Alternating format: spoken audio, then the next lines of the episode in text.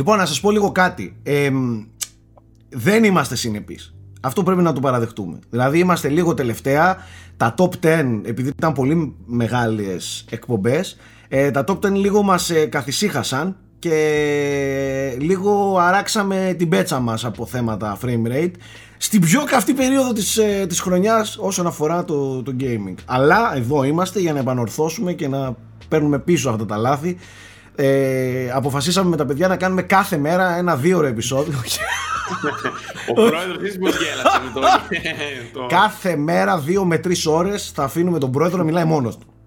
Να μας λέει όλα αυτά τα δικά του, τα υπέροχα, ξέρεις. Να τους, μας αναλύει την πάρτα. τους προβληματισμούς και κάτι τέτοια πράγματα. Τέλος πάντων. Ε, καλώς ήρθατε σε ένα ακόμη Frame Rate αν κάτι είμαστε εδώ για να μιλήσουμε για video games και στο τέλος με τον ακατανόμαστο παρέα ε, για ταινίες και τηλεοπτικές σειρές.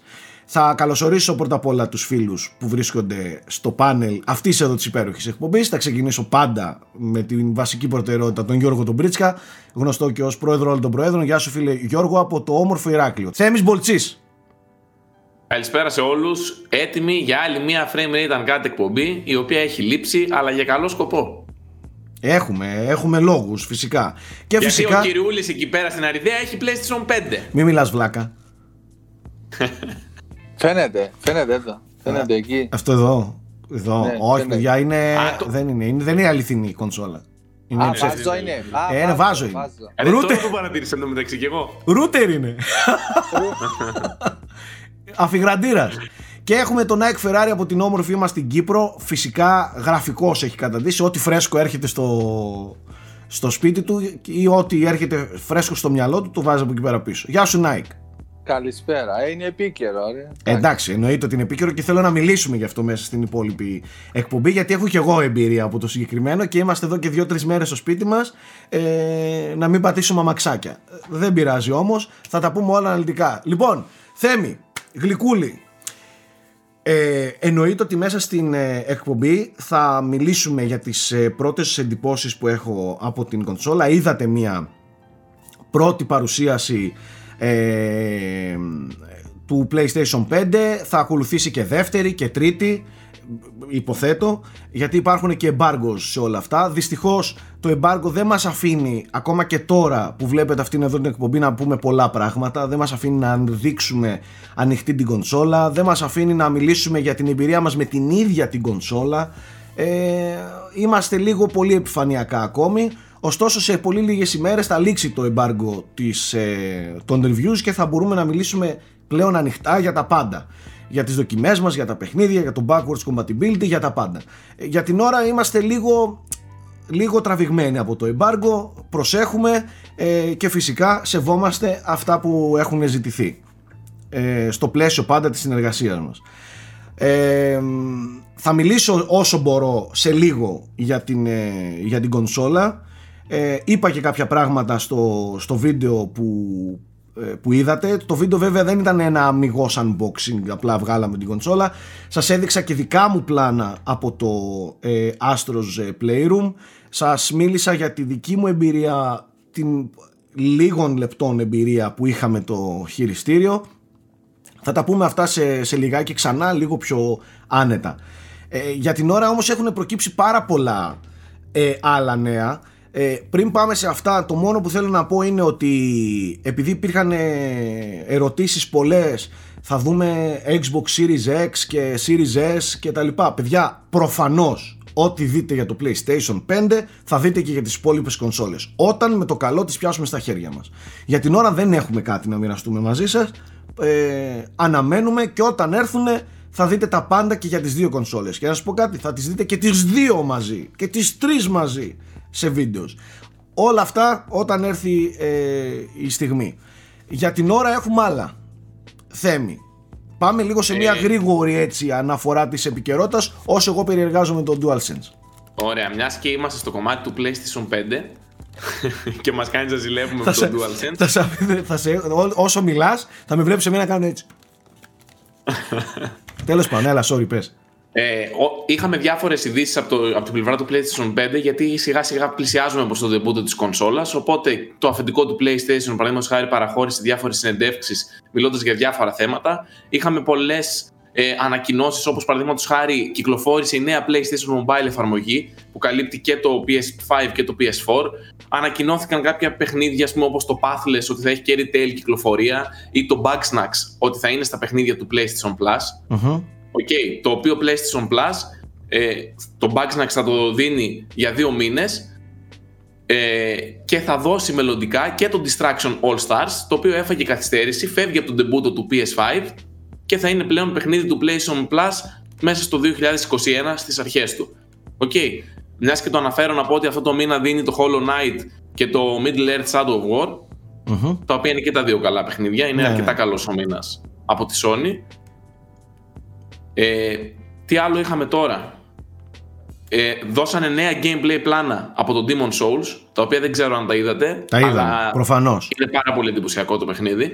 Και μαζί με αυτό αποκαλύφθηκαν και διάφορες άλλες πληροφορίες, όπως ας πούμε το ότι θα έχει δύο gameplay modes, ένα 4K 30 FPS και ένα που θα τρέχει σε 60 FPS με dynamic 4K ανάλυση, που πάνω πει άμα ζοριστικά από το σύστημα, απλά θα ρίξει λίγο την ανάλυση.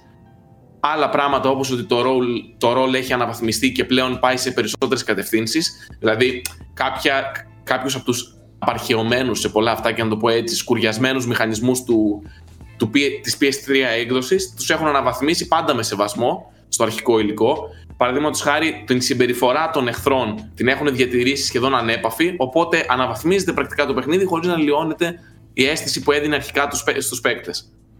Έχω πολύ μεγάλη περιέργεια να δω και πώς είναι εδώ, σε αυτό, στο DualSense.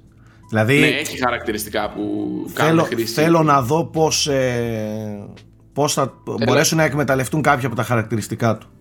Λογικά ξέρεις με το σπαθί θα βαράει στην δεξιά πλευρά ο μοχλός και ε, όταν προτάσεις τη ασπίδα θα τον νιώθεις στην είναι, είναι, είναι τα adaptive triggers που δεν ξέρω εκεί τι χρήση θα κάνει πόσο θα ζορίζουν, ίσως ανάλογα με το βάρος του όπλου ζορίζει. Ή με το στάμινα. Ή με το στάμινα, ναι. Δηλαδή δεν ξέρω ακριβώς πώς θα λειτουργήσει και είμαι, έχω πολύ μεγάλη περιέργεια. Θα τα ε, πούμε αυτά και στο, μεστά στο κομμάτι που θα, συζητήσουμε για, το, για την εμπειρία με το PS5. Αλλά θέλω να πω, μιας και την ανοίξατε την κουβέντα, ότι ένα από τα πιο ε, ωραία σχόλια που διάβασα, νομίζω, στο δικό μας το βίντεο ή στο Twitter, ήταν ότι φαντάσου να παίζεις horror παιχνίδι και να σου κλειδώσουν τι σκανδάλες. Πόσο ανήμπορος θα νιώθεις. Ναι. Ναι, ναι. Δηλαδή θα, ανοίγει κάποια σενάρια χρήσης πολύ. Θα σας μιλήσω, θα σας μιλήσω όταν μιλήσω για το DualSense. Ποιες είναι οι, οι εντυπώσεις μου. Πάμε λίγο να τελειώσουμε με την επικαιρότητα γιατί έχει κι άλλα. Κάτι πήγε να πει ο Γιώργος, νομίζω. Ναι, εγώ αυτό πήγα να πω είναι ότι μακάρι αυτό που κάνουμε τις δύο, με τα δύο modes, το 60 frames και το 30 4K, να το ακολουθήσουν περισσότεροι. Νομίζω είναι η καλύτερη λύση. Δηλαδή, αν δεν μπορείς να έχεις 4K 60 σταθερά, τουλάχιστον δώσει την επιλογή. Γιατί ας πούμε, εμένα δεν με ενδιαφέρει καθόλου η ανάλυση, προτιμώ χίλιες φορές τα frames. Παρά το αν, όμως, αν όμως σου λέει όπως συμβαίνει σε κάποια παιχνίδια δεν θα σου δώσει RTX, δεν θα σου δώσει το χ, το ψ, όμορφο χαρακτηριστικό Εκεί υπάρχει Εκεί, θέμα. Μάλλον κατά περίπτωση θα πηγαίνουμε, ναι. Εκεί ανάλογα, με την περίπτωση. Ναι. Κοίταξε, εγώ δεν περιμένω να δω και πάρα πολλά παιχνίδια που να έχουν και ray tracing και 60 fps. Okay, γιατί το ray tracing είναι πολύ βαρβάτο. Αλλά θα δούμε, εντάξει. Ε, νομίζω ότι είναι πολύ βιαστικό το να κάνουμε κριτική για τις δυνατότητες και των δύο κονσολών με cross-gen παιχνίδια. Ας δούμε λίγο σε βάθος χρόνου Καλά, πώς θα κυλήσουν τα πράγματα. Να, να αρχίσουν και οι developers να δίνουν εξές αμυγός δουλεμένα πάνω στις κονσόλες Οι developers δηλαδή τα, τα, πέρα, από, την, πέρα από, από, το COVID που την έχει πάει όλη την ανάπτυξη των παιχνιδιών πίσω δεν, δεν έχουν και πολύ χρόνο τις μηχανές στα χέρια τους. Δείτε δηλαδή πώς ξεκίνησε το PS4 και πού τελείωσε με το The Last of Us Part 2. Ποτέ έτσι κι αλλιώς δεν μπήκαμε σε νέα γενιά και είδαμε ξαφνικά τι μπορούν να κάνουν οι κονσόλες. Πάντα περνάει λίγος καιρός μέχρι να προσαρμοστούν, να αφήσουν πίσω το παλιό hardware και να ασχολούνται αμυγός με το καινούριο. Εντάξει, αυτό ε, νομίζω ότι θα πάρει κάποιου μήνες. Το Demon Souls δεν είναι cross-gen, έτσι δεν είναι. Όχι, απλά το είπα γενικά αυτό το σχόλιο. Το Εντάξει, ναι, okay. Υπήρχαν κάτι φήμες για PS4 ε. έκδοση και εγώ πιστεύω ότι θα έρθει κάποια στιγμή στο PS4. Ε, για την ώρα δεν υπάρχει κάτι επίσημο. Παιδιά, είναι ναι, μόνο για στο την PS5, ώρα, για την ώρα είναι, δεδομένα. Για την ώρα με τα επίσημα δεδομένα έχουμε μια αποκλειστικότητα του PS5 καθαρά. Τέλος πάντων, οι καμπάνιες των εταιριών ξεκίνησαν και έχουν επιλέξει ιδιαίτερους τρόπους να τις διαφημίσουν, τις κονσόλες τους. Ε, ε, έχουν πάρει τους rappers αγκαλιά η Sony έχει τον Travis Scott, που ήταν με ένα διαφημιστικό στο PS5 που με το που ανοίγει την κονσόλα τον πετάει πίσω εκεί, γίνεται το σαλόνι το όλο πανικός. Και η Microsoft πήρε το Snoop Dogg, τον OG, και τους στείλε ένα ψυγείο Xbox. το οποίο το κληρώνουν κιόλας γενικά για να το κερδίσει και ένας τυχερός στο Twitter. Ναι. Ε, κοίταξε, Okay. ε, έξυπνο είναι. Ε, όταν θέλουν να, να προσεγγίσουν νεανικό κοινό ε, και κοινό το οποίο δεν είναι, ξέρεις, hardcore gamers, ε, γιατί αυτούς τους έχουν ήδη κερδίσει και αυτούς θα τους κερδίσουν με youtubers, με τα μέσα και αυτά, δεν χρειάζεται σε αυτούς να, να επενδύσουν τόσο πολύ. Θα επενδύσουν στο πιο, στο πιο τριγύρο ευρύ κοινό. Ε, και το ευρύ κοινό αυτή τη στιγμή αυτό προτάσει η μόδα, trappers, rappers, κατάλαβες; Οπότε εγώ τη θεωρώ πολύ φυσιολογική και, και normal κίνηση. Δεν είναι κάτι τραβηγμένο. Μια χαρά το Ναι, βλέπω, όχι, μια ε, χαρά δεν το λέω βλέπω. ως, ε, αρνητικό, απλά το λέω ότι πήραν ο καθένας τον ε, ράπερ του. Ναι, εντάξει. Και Και η ξεκίνησε. Ubisoft έχει κάνει κινήσεις, ε, έκανε και με Έλληνες rappers έκανε κινήσεις με το Watch Dogs ε, Legion. Κανονικότατα, Εντάξει, είδαμε το live. συγκεκριμένο παιχνίδι έχει και στο soundtrack του. Γι' αυτό, κομμάτια ναι, των εντάξει. Storm's Death. Εντάξει, το συγκεκριμένο από ό,τι μου είπε ο Κούλης, θα μας πει άμα θέλει μετά και λίγα πράγματα γιατί ανέβηκε και το review. ε, Μέσα μέχρι και ball thrower έχει το ράδιο. Οπότε. Ναι. εντάξει. Αλλά εντάξει, κιν- εγώ τις θεωρώ πολύ φυσιολογικές κινήσεις. Έτσι προσεγγίγεται, δηλαδή και έξυπνες. Πραγματικά. Ισχύει. Τώρα, όσον αφορά και τις δύο κονσόλες. Ωστόσο, ε, περίμενε λίγο για να μείνω λίγο σε αυτό. Θέλω να παραδεχτώ πάρα πολύ την Microsoft που, που έχει ανεβάσει αρκετά τον πύχη του αυτοσαρκασμού ε, ψηλά. Ε, ε, πήγε δηλαδή ένα meme με το ψυγείο και το έκανε actual προϊόν και το προώθησε κιόλας να διαφημιστεί ε, στο, στα κοινά και έχουν πάρει εκατομμύρια views ε, τα βίντεος και τα λοιπά. Ε, θεωρώ ότι γενικά αυτή, αυτή η χαλαρότητα και αυτό, το, αυτό ας μου επιτραπεί η έκφραση το coolness που την περιβάλλει στο θέμα marketing εμένα μου αρέσει πάρα πολύ που δεν έχει αυτό το πολύ αυστηρό dedicated ε, ε, ύφος που ε, ξέρεις να, να τηρούμε τα πάντα όπως πρέπει και αυτός ο καθοσπρεπισμός.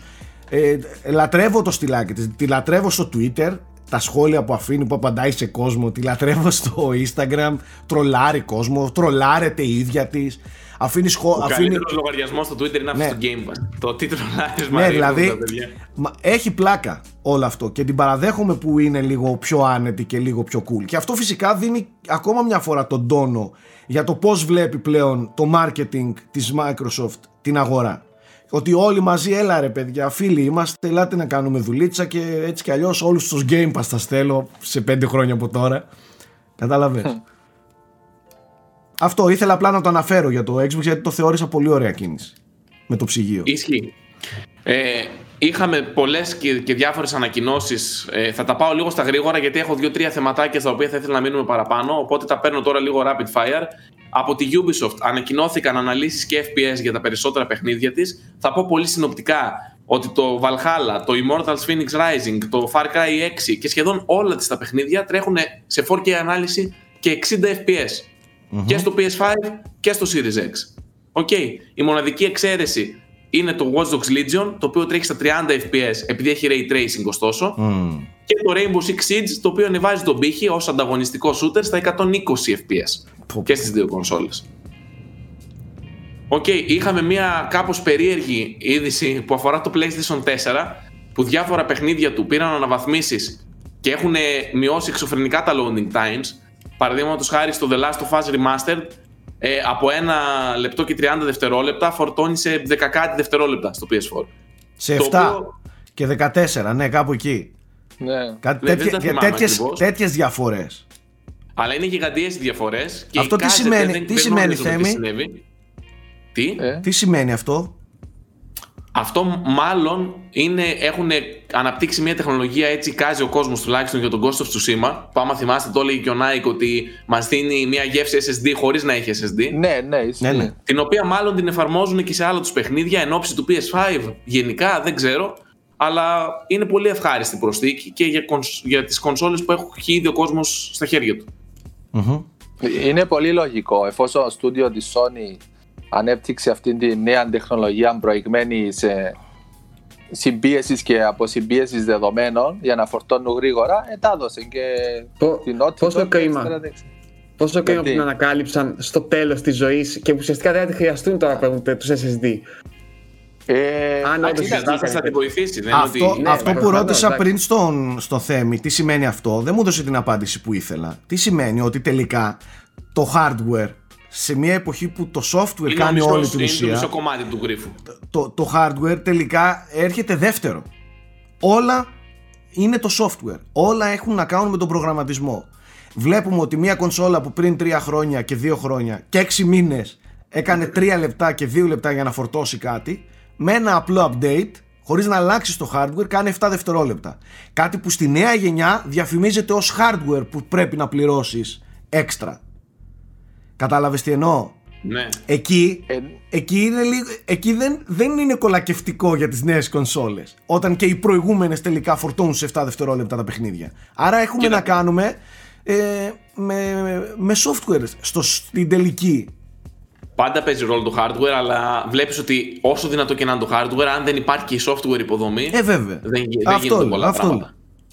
Ξέχασα να πω εντωμεταξύ, μιας και ανέφερα το Far Cry 6 πριν ότι καθυστέρησε και το Rainbow Six. Και και, το πήγε Rainbow για Απρίλιο 21 και δεν ήταν το μόνο παιχνίδι που καθυστέρησε. Αυτό είναι το ένα από τα μεγάλα θέματα που ήθελα να συζητήσω. Όχ, να όχ, συζητήσουμε. όχ, όχ, όχ, όχ, όχ, όχ. Το Cyberpunk. Όχ, όχ. Μία, με- μία μέρα στις 26 Οκτωβρίου. Όχι Θέμη, όχι απαντούσε η Θέμη CD Projekt Θέμη στα όχι, όχι social media Όχι μην και το έλεγε πεις ότι Δεν θα Θέμη. καθυστερήσει. Όχι Θέμη Μία μέρα μετά καθυστέρησε. Το Cyberpunk λοιπόν πήγε 21 μέρες μετά.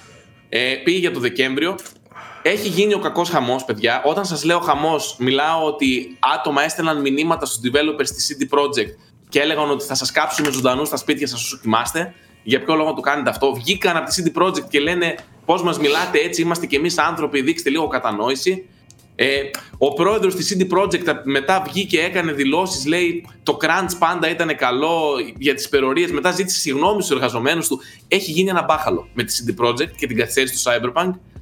Ε, τα σχόλια δικά σας. Εγώ θα πω Να το εξής. πούμε- Πώς αλλάζουν οι καιροί.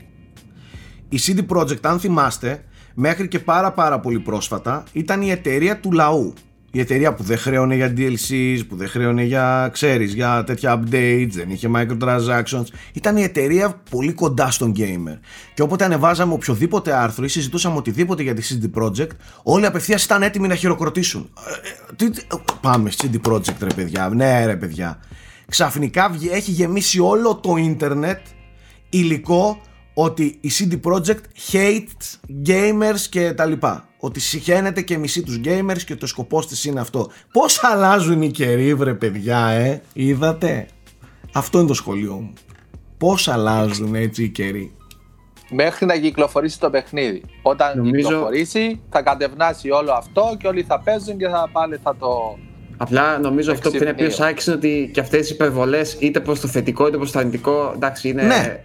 Ναι. είναι άστοχες. και τα απειρόβλητα γενικά. Ναι, ναι. Ε, Απειρόβλητο και από τις έχεις δύο- μέχρι, μέχρι, να, το, μέχρι να, το, να το ζητήσεις τελικά. και ότι Ε, κανείς δεν είναι για μέ- τέλειος. Ναι. Αυτό είναι το μόνο σίγουρο. Ε, για μένα εντάξει, η καθυστέρηση δεν είναι κάτι το ιδιαίτερο. Τα 20 μέρες δεν είναι τρομερό. Ελπίζω απλά επειδή ξέραμε ότι οι εργαζόμενοι έχουν υποχρεωτική υπερορία τις τελευταίες εβδομάδες, υποτίθεται μέχρι το launch. Δεν ξέρω αν αυτή πήρε παράταση για άλλες 20 μέρες τώρα και πόσο τους επηρεάζει. Τέλος πάντων, δυστυχώς αυτό είναι το πιο ανησυχητικό, όχι τώρα η καθυστέρηση. Η καθυστέρηση, τι το παίξει τώρα, τώρα τι το παίξει 20 μέρες. Ε, ότι πολλά δημοσιεύματα βγαίνουν για κακές συνθήκες, ε, είναι πολύ αντιφατικές δηλώσεις των στελεχών της CD Projekt. Γενικά, μάλλον και δεν τα πάνε καλά μέσα από άψη προγραμματισμού και οργάνωσης και τα λοιπά και δεν τον χειρίζονται και καλά προς τα Επικοινωνιακά. έξω. Ναι, επικοινωνιακά. Οπότε έχει γιγαντωθεί λίγο όλο αυτό. Ενώ ξαναλέω πρακτικά η καθυστέρηση δεν είναι κάτι το ιδιαίτερο. τώρα, Ε, έτσι, μην κοίταξε, τρελαθούμε. και εμένα δεν με απασχολεί καθόλου ότι θα καθυστερήσει 20 μέρες. Θα σου Αν πω, καθυστερούσε προς το Φεβρουάριο, θα το συζητούσαμε και θα έλεγα: Όχι, ρε γάμο, το είχαμε ξεσηκωθεί. 20 μέρες όντως δεν είναι τίποτα. Ε, ε, το, το θέμα μου είναι ότι η CD Projekt βρε κο- κοπέλα μου γλυκιά, μη βγαίνεις και λες το παιχνίδι είναι gold, το παιχνίδι δεν θα φάει άλλα delays. όλα θα πάνε καλά και έρχεσαι μετά από λίγες ημέρες, λίγα 24 ώρα και λες ότι ξανατρώει λίγο μικρό delay, όσο και αν είναι το delay και 48 ώρα να ήταν το delay, δεν βγαίνεις να το λες από πριν. Δηλαδή, α, εκεί μια εταιρεία αυτού του βεληνικούς, ε, ρε φίλε, ε, οργανωθείτε λίγο καλύτερα. Γιατί ήθελα να πω, το Σάκη. παιχνίδι για να έγινε gold σημαίνει ότι δεν έχει άλλη ανάπτυξη. Σημαίνει ότι έφυγε στα εργοστάσια, έτσι δεν είναι. Ε, ναι, αλλά. Ε, το αυτό α, το δικαιολόγησε- δικαιολόγησαν γι' αυτό. Το δικαιολόγησαν. Τι δικαιολόγησαν, Είπαν δεν το- ότι- επειδή δεν το παρακολούθησα, ε, θέλω να μου πείτε, όταν, ένα- όταν κάτι φεύγει gold δεν γυρίζει πίσω. Όχι, αλλά όπως πλέον ξέρουμε πώς Ναι. δουλεύουν οι εταιρείες. Φτιάχνεται, γίνεται gold το παιχνίδι, μπαίνει για παραγωγή, αλλά συνεχίζουν και δουλεύουν Για update. τις τελευταίες βελτιώσεις. Day για one το update. Day one patch. Ναι. Day zero patch. Ναι. Και αυτό έγινε. Βγήκαν Α. τα, ένα τέλεχο και είπε ότι παιδιά, δυστυχώς επειδή έχουμε να κάνουμε και με cross-gen παιχνίδι και έχουμε να κάνουμε με πέντε πλατφόρμες, Με νέα πλατφόρμες. εννέα, εννέα, εννέα, Ε, ναι. Γιατί άμα βάλεις PS4, PS4 Pro, Xbox One, Xbox Α, One X, σωστά. Series S, Series X, Stadia, PC. Σωστά, σωστά. Έχουμε να κάνουμε με, με, με νέα λογισμικά, με νέα formats, ναι. Και αυτό εντάξει, ήταν λίγο απρόβλεπτο και δουλε... στην ουσία αυτό δουλεύουν πάνω στο, στις αναβαθμίσεις του Day Zero Patch. Ή- Ότι Ε. είναι gold gold. Ήδη, δηλαδή, ήδη Nike τυπώνονται. έκαναν και περαιτέρω διευκρινήσεις και είπαν ότι στις next gen εκδόσεις είμαστε εντάξει, αλλά μας δυσκολεύει το απλό PS4 και το απλό Xbox One. Αυτό. Και μας ζορίζουν, λέει, γι' αυτό θέλουμε παραπάνω χρόνο. Και είναι λίγο τελειομανής και η CD Projekt, οπότε εντάξει. Είναι. Θέλουν ένα- Εγώ αυτό θέλω να πω στην τελική ανάλυση. Ότι πέρα από ότι δεν χειρίστηκε κάποια πράγματα σωστά, πέρα ότι και επικοινωνιακά αυτό που έλεγε και ο Γιώργος πριν, δεν, δεν τα πήγε και εξαιρετικά στο θέμα με τα delays και όλο αυτό με το crunch κτλ. κτλ. Θεωρώ ότι είναι μια εταιρεία που στο τέλος της γραφής θα δώσει σίγουρα κάτι αξιοπρεπές και ότι όταν κυκλοφορήσει το παιχνίδι και μετά δεν νομίζω ότι θα, θα ασχολούμαστε με το πόσα delays έφαγε και, και όλα τα υπόλοιπα. Έχω μέχρι να αποδειχθεί το αντίθετο πάντα στις εταιρείες. Στη συγκεκριμένη έχω μια πολύ μεγάλη εμπιστοσύνη για το τελικό αποτέλεσμα. Οπότε λίγη ψυχραιμία, λίγη κατανόηση και στη φάση αυτό από όλους χρειάζεται. Τώρα το κομμάτι του crunch είναι κάτι άλλο. Ε, δεν χρειάζεται όλοι όμως να βγάζουμε τα σπαθιά. Η κατάσταση είναι και λίγο μπερδεμένη και στην τελική δεν είμαστε και σε θέση κανένας μας να γνωρίζει. Οπότε ας μην αρχίσουμε να κυνηγάμε μάγισσες χωρίς λόγο. Ε, το παιχνίδι θα κυκλοφορήσει μέσα στο Δεκέμβριο. Ήδη μπαίνει Νοέμβριος. Εντάξει. 20 μέρες και 30 δεν είναι Το μεγάλο πλήγμα είναι ότι δεν μπορεί πλέον να κερδίσει το βραβείο στα Game Awards. Δεν μπορεί να είναι. Όχι φέτος. Κάτσε. Καλά, πέρυσι ένας χρόνος είναι πολύ μεγάλο χρονικό διάστημα, παιδιά. Το έχουν ξεχάσει κιόλας. Πάντως, Όχι, ρε. Και το ε, Smash, ε, και το Smash η- η- πες το που είχε βγει Ναι. Δεκέμβριο, ήταν στα Δεκα- επόμενα υποψήφια. Να ρωτήσω- Αλλά δεν βγήκε. να Αυτό ρωτήσω εννοώ. λίγο κάτι. Εντάξει, οκ. να ρωτήσω λίγο κάτι. Ο Θέμης τα ξέρει. Το παιχνίδι στις ε, 10 Δεκεμβρίου; Ναι. Ναι, 10 Δεκεμβρίου. Δεν θυμάμαι ακριβώς, αλλά Ωραία. είναι Δέκα. Δεκεμβρίου. Εγώ έχω 10, όλες τις 10. κονσόλες στο σπίτι μου και προφανώς θα προτιμήσω της νέας γενιάς κονσόλες. Ε, Το παιχνίδι όταν πάω να το αγοράσω και θέλω να το παίξω εδώ, σε αυτό το πράγμα εδώ πίσω μου ή στο Series X θα έχει κάποιο κάποια PS5 έκδοση, κάποιο enhanced patch, κάτι που θα μου δώσει κάτι παραπάνω ή θα παίξω ακριβώς σαν να παίζω backwards compatible παιχνίδι Θα σου πω τώρα τι συμβαίνει. Το Εγώ από παιχνίδι ό,τι θυμάμαι δεν θα είναι έτοιμα day one αυτά. Ακριβώς. Δεν θα είναι έτοιμα day one οι ειδικές εκδόσεις. Ωστόσο, η ίδια CD, η CD Projekt λέει ότι παίζει καλά το παιχνίδι στις κονσόλες νέας γενιάς. Πώς το ερμηνεύω εγώ αυτό, ενδεχομένως να έχουν κάποιο mode, όπως διαλέγεις ανάλυση FPS, το οποίο προφανώς, αν τρέχει, ας πούμε, στα, εξ- αν είναι ένα ξεκλείδωτο mode για 60 FPS, ίσως να παίζει 60 FPS. Δεν ξέρουμε ποια, τι modes θα έχει το παιχνίδι. δεν, είναι, δεν θα είναι Πάντως. PS5 platform, δεν θα είναι Series X η πλατφόρμα. Όχι, όχι, το παιχνίδι ναι. και στις δύο κονσόλες θα τρέχει μέσω του backwards compatibility. Αυτό, αυτό. Απλά η εμπειρία θα είναι κάπως καλύτερη. OK. OK. Θα είναι καλύτερη. Ωστόσο, οι ειδικές εκδόσεις που ενδεχομένως να φέρουν ray tracing, να φέρουν όλα αυτά τα πράγματα, θα έρθουν μετά, στο Μετά, 2021, όχι απλώς μετά. Ακόμα και στα retail δηλαδή το πακετάκι θα λέει PS4 έξω, θα λέει Xbox One έξω. Στο Xbox είναι μία η έκδοση. Στη Ναι, λέει απλά εντάξει. Xbox Ναι, πάνω ναι, και ναι. παίζει και στις δύο κονσόλες. Και ίσως έχει κανένα Όχι. σηματάκι κάτω, ίσως. Στο Xbox γράφει και τα δύο και είναι smart delivery το παιχνίδι. Και στο PS4 είναι μεν PS4 το πακέτο, αλλά υπάρχει η δυνατότητα δωρεάν αναβάθμισης στο PlayStation 5 όταν θα βγει η έκδοση. Ναι, ναι, ναι. Οκ. Η, η γνωστή συλλεκτική η, που θα διατεθεί για να καταλάβετε δεν ανακοινώθηκε ακόμα σε PS5 συσκευασία. Ναι, ναι, εντάξει, Είναι αυτό. αυτή είναι, εφόσον δεν θα PS4. υπάρχει πλατφόρμα PS5 και Xbox Series X. Ναι. Ναι. Τέλος πάντων. Οκ. Πολύ σύντομα θα Ωραία. έχουμε νέα και για το, για το συγκεκριμένο. Εγώ το περιμένω πάρα πολύ, ρε παιδιά. Δηλαδή, οκ, πέρα από όλα αυτά, τι να πω τώρα. Έρχεται ένας τεράστιος γίγαντας κατά πάνω μας. Νομίζω βγα- έβγαλε πολύς κόσμος αυτή την γκρίνια γιατί δεν μπορεί να περιμένει στην κυριολεξία. Καλά, ο Τι να κόσμος, σου- ο κόσμος που έβγαλε την γκρίνια είναι γιατί έτσουξε που δεν θα παίξει το παιχνίδι. Όχι γιατί έχει κάτι με το παιχνίδι. Αυτοί καλά, βγάζουν ναι. το μεγαλύτερο hate και το έχουμε δει αυτό. Όλοι μας. Το βγάζουν οι πιο φανατικοί οπαδοί. Οπότε. Εντάξει. Ε, Ε, ναι, ερώτηση για να σας πω εγώ, στη, εγώ δεν αναστατώθηκα που έφαγε και άλλη καθυστέρηση γιατί εγώ στο μυαλό μου γνώριζα ότι 19 Νοεμβρίου που θα βγαινε θα βγαινε για PS4 δηλαδή δεν θα βγαινε αυτή η αναβαθμισμένη έκδοση οπότε εγώ στο μυαλό μου το είχα θα το παίξω πιο μετά Μμμ. Οπότε τι 19 Νοεμβρίου, τι 10 Δεκεμβρίου πάλι δεν μου κάνει διαφορά διότι πάλι δεν είναι έτοιμο για μένα. Αφού λ- λέω θα περιμένω ένα-δύο μήνες πόσο θα περιμένω να το παίξω στη maximum του έκδοση στη νέα μου κονσόλα. Ε, εσύ Σάκη τι θα το παίξεις ας πούμε, πες δεν θα κάνεις το review. Για, για να το παίξεις να το παίξεις, θα το παίξεις 10 ή θα περιμένεις την, την καλή την έκδοση; Εγώ αδερφούλη θα το παίξω σε- με RTX στο PC και καθίστε, εντάξει, και καθίστε ναι.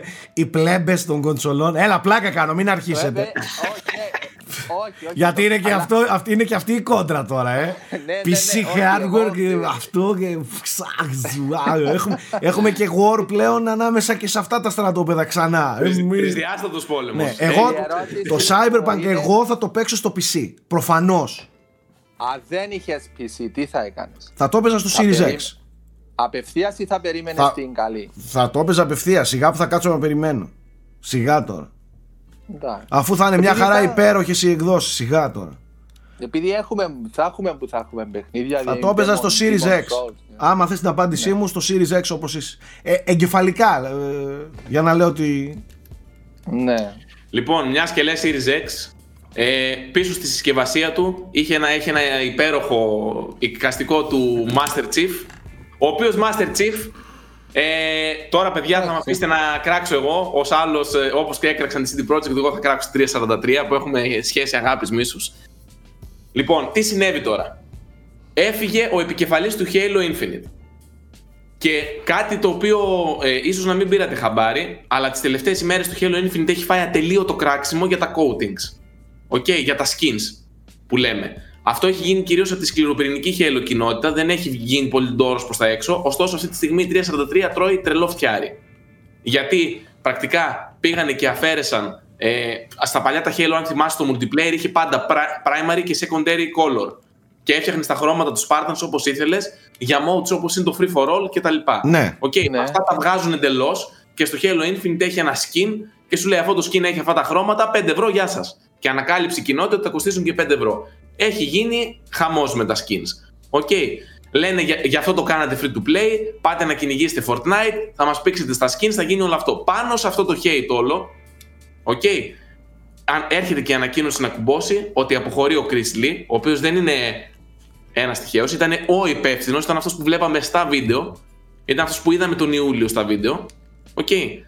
Το δημοσίευμα βγήκε από το Bloomberg ότι έφυγε από την ε, 343 και μάλιστα στις δηλώσεις του φάνηκε και κάπως τέτοιο. Α, Δήλωσε και σας το μεταφέρω κατα... ε, επί λέξει, το έχω μπροστά μου. Αποχώρησα από το Infinite και ανυπομονώ για άλλες ευκαιρίες. Πιστεύω στην ομάδα και είμαι αισιόδοξος ότι θα παραδώσουν ένα σπουδαίο παιχνίδι. Αυτή είναι μια καλή στιγμή για να αποχωρήσω. Πιο στεγνή και τυπική δήλωση. Τέλος πάντων, το Bloomberg λοιπόν ε, είπε το εξής ότι πρακτικά ε, τον περιθωριοποίησε η Microsoft και έφερε τον βετεράνο της Bungie, τον Joseph ε, Staten, να αναλάβει την ανάπτυξη του παιχνιδιού. Τι ερμηνεύω εγώ, ότι μετά από τον ντόρο που έγινε τον Ιούλιο, πήγανε με τα μαχαίρια μέσα, την αποκε... τους αποκεφάλισαν όλους τους υπεύθυνους για αυτό το πράγμα που έφερε όλο αυτό το κράξιμο και έφεραν άλλα άτομα να το αναλάβουν. Οκ. Γιατί το timeline κολλάει. Αν Θέμη. δείτε... Έλα Γιώργο. Πιστεύεις δηλαδή ότι το παιχνίδι έχει φάει εκτός από, την, από αυτή την αποχώρηση και ένα ελαφρύ reboot ας πούμε; Μια ελαφριά Δεν ξέρω αν έχει φάει κατεύθυνση. reboot. Ωστόσο, ε, ήρθε άλλο άτομο να αναλάβει το campaign, ο Joseph Staten. Τον θυμάσαι, έχει γράψει την ιστορία των πρώτων παιχνιδιών στην Bungie. Και άλλο άτομο για το multiplayer. Εντελώς. Δηλαδή, τι πάει να πει αυτό, και άμα δεις τα timelines με βάση τις πληροφορίες που έδωσε στο Bloomberg, ακριβώς μετά τον Ιούλιο, μόλις έγινε ο Ντόρος, ανακοίνωσαν την αναβολή. Παιδιά, δεν ξέρουμε πότε θα βγει και πήγανε στην ομάδα διοίκησης και τους ξύλωσαν. Οκ. Καλά, να πούμε βγαίνει τον άλλον Ιούλιο. Να Δεν πούμε. ξέρουμε πότε βγαίνει. Α, Είχαν, οκ. Έχουν πει ένα γενικό 2021.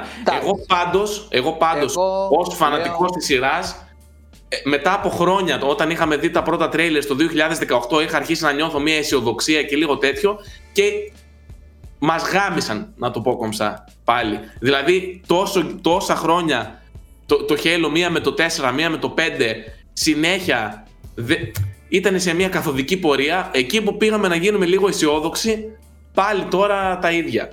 Δεν ξέρω, δηλαδή πλέον δεν Απλά- έχω, έχω χάσει την, την όρεξή μου να ασχοληθώ. Απλά άμα βγει και είναι καλό, οκ, τι να σου πω.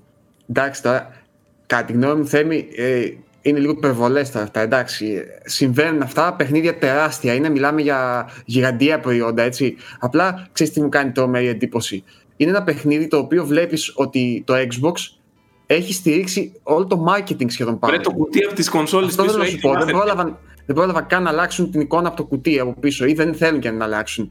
Μου κάνει τρομερή εντύπωση που εξελίχθηκε σε τέτοιο φιάσκο ένα τόσο κομβικό, ίσως το πιο κομβικό παιχνίδι της Microsoft των τελευταίων πέντε χρόνων. Τι να πω τώρα, δηλαδή Και θα γι' αυτό, έπρεπε μάλλον- όλοι γι' να αυτό έχουν πέσει μάλλον πάνω. πήρε κεφάλια. Γι' αυτό μάλλον και πήρε κεφάλια με το που είδε ότι έγινε Και- αυτό το φιάσκο. Ξέ, ξέρεις πάλι τι μου κάνει εντύπωση η Εθέμη, ότι φαίνεται σαν και τα ίδια τα στελέχη, τα μεγάλα της Microsoft να, να μην το περίμεναν αυτό. Δηλαδή να, την ίδια έκπληξη που φάγαμε και εμείς δεν το φάγανε και αυτοί. Να τη φάγανε και αυτοί, δηλαδή αλλιώς, δεν ξέρω, αλλιώς δεν στο στείνεις όλο αυτό πάνω στο Halo. Άμα βλέπεις ότι κάτι δεν πάει καλά, ρε παιδί μου, έτσι δεν είναι. Μου φαίνεται λίγο παράλογο όλο αυτό. Ξαφνικά, Τέλος πάντων. δηλαδή, είδαν μετά την παρουσίαση, αφού έγινε όλος αυτός ο ντόρος, τότε κατάλαβαν ότι το παιχνίδι έχει προβλήματα. Το θέμα ξέρεις ποιο είναι ότι η ίδια η διοίκηση της Microsoft αν εκ, ε, ε, εκπλήχτηκε, εξεπλάγει, δεν ξέρω ποια είναι η σωστή ελληνική λέξη, ε, από το πώς είναι η κατάσταση του Halo Infinite, αντιλαμβάνεσαι ότι αυτό είναι πρόβλημα. Δηλαδή, Αυτό- αν αυτό σου ο λέω Phil μου κάνει Spencer πολύ όντως εντύπωση. έδινε συνεντεύξεις λίγους μήνες πριν και ήταν τρομερά αισιόδοξος και έλεγε τέτοια, Ναι. και μετά ας πούμε προσπαθούσε Και να τα θυμάσαι μαζέψει. Πόσο σχολιάζαμε και τις φράσεις που χρησιμοποιούσαν τότε από τη Microsoft. Δηλαδή, αν, αν έβλεπες μόνο αυτό πριν το παιχνίδι, έλεγες Αυτοί έχουν τρομερή πίστη στο παιχνίδι. Ναι, δηλαδή, μάλλον, άντε μάλλον πες, ξέρουν ότι έχουν κάτι η πολύ κακιά καλό. 343 τους φλόμωσε στο ψέμα και δεν ήξεραν. Αλλά ρε φίλε, κάτσε. Όχι, δεν, Δεν στέκει γίνεται αυτό, Είσαι- δεν γίνεται ναι, αυτό. αυτό θέλω να σου πω. Δεν στέκει. Δηλαδή Δεν έχεις γίνεται. πρόβλημα. Αν είσαι το Xbox και δεν ξέρεις σε τι κατάσταση είναι το Αυτό Infinite, λέω. έχεις πρόβλημα. Αυτό λέω. Μου κάνει τρομερή εντύπωση γι' αυτό και κατά τη γνώμη μου είναι μεγάλο φιάσκο από, τη μεριά, από την οργανωτική μεριά της Microsoft. Δηλαδή, στείνεις ολόκληρη καμπάνια πάνω σε αυτό και δεν ξέρεις καν στη φάση είναι το παιχνίδι. Το πιο, Για να επι... βεβαιωθείς. το πιο επικίνδυνο σε όλο αυτό είναι ότι αρχίζει ε, και να πω ότι χτίζεται μια, ένα τείχος πλέον αμφισβήτησης προς την κρίση της Microsoft ε, και ότι πλέον οτιδήποτε ε, μιλ- για οτιδήποτε μιλάει, για οτιδήποτε πενεύει από τα παιχνίδια, από αυτά που έρχονται, από τις εξαγορές, το- από τα παιχνίδια των εξαγορών που έρχονται, όταν, όταν όπως πολύ σωστά λες, δ- έβγαιναν πριν δύο μήνες και έλεγαν ότι αυτό το πράγμα είναι έπος, είναι έπος, σημαίνει ότι υπάρχει πρόβλημα στην κρίση. Δηλαδή, στο γούστο σου, κάτι εκεί αρχίζει και, και βρωμάει. Και αν θέλετε την άποψή μου, και θα είμαι ακόμα μια φορά κοινικός, το πρόβλημα στη Microsoft δεν είναι πρόβλημα.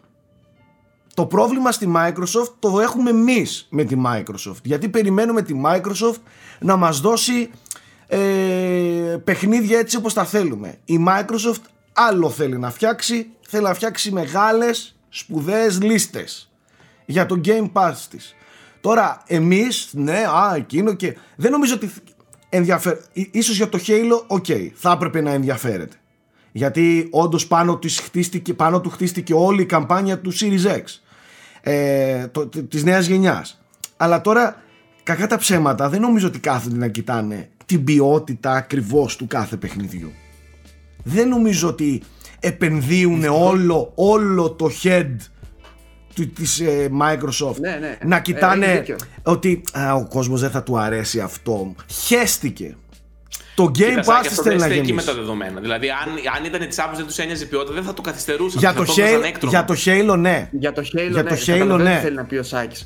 Ε, και, και Σάκη δεν ξέρω αν είδατε και ο Phil Spencer έδωσε πολλές συνεντεύξεις αυ- αυτές τις μέρες σε μία από αυτές είπε ακριβώς τα λόγια που λες ότι επειδή το ρώτησαν αν θα συνεχιστούν οι εξαγορές κτλ, κτλ φυσικά το άφησε όλα ανοιχτά ότι είναι πιθανό γιατί όπως λέει πρέπει να θρέψουμε αυτό το πράγμα που έχουμε Όχι ακριβώς Πρέπει το να- άφησε. Αυτό ήταν το επόμενο θέμα που είχα, Γιώργο. Δεν το είπε ότι θα συνεχιστούν, γιατί ναι. όσο μεγαλώνει το Game Pass, τόσο θα πρέπει να δίνουμε πιο πολλά παιχνίδια. και Μπράβο, τόσο πιο πολλά το studio είπε θα κατά βάλουμε. λέξη ότι πρέπει να το θρέψουμε, ρε παιδί μου. Πρέπει να δώσουμε Αυτό που, σας, περιεχόμενο αυτό στο που Game σας Pass, αλλιώς δεν λέω μπορεί να συντηρηθεί. Αυτό που σας λέω Εγώ εμείς θέλουμε να το, να το ταΐσουμε αυτές τις λίστες του Game Pass Δεν θα ασχολούμαστε Ή το, το Netflix Δεν ασχολείται νομίζω να βγάλει οσκαρικά τα πάντα το Netflix θέλει να στέλνει. Τα τρία είναι ποιοτικά. Ναι, θέλει.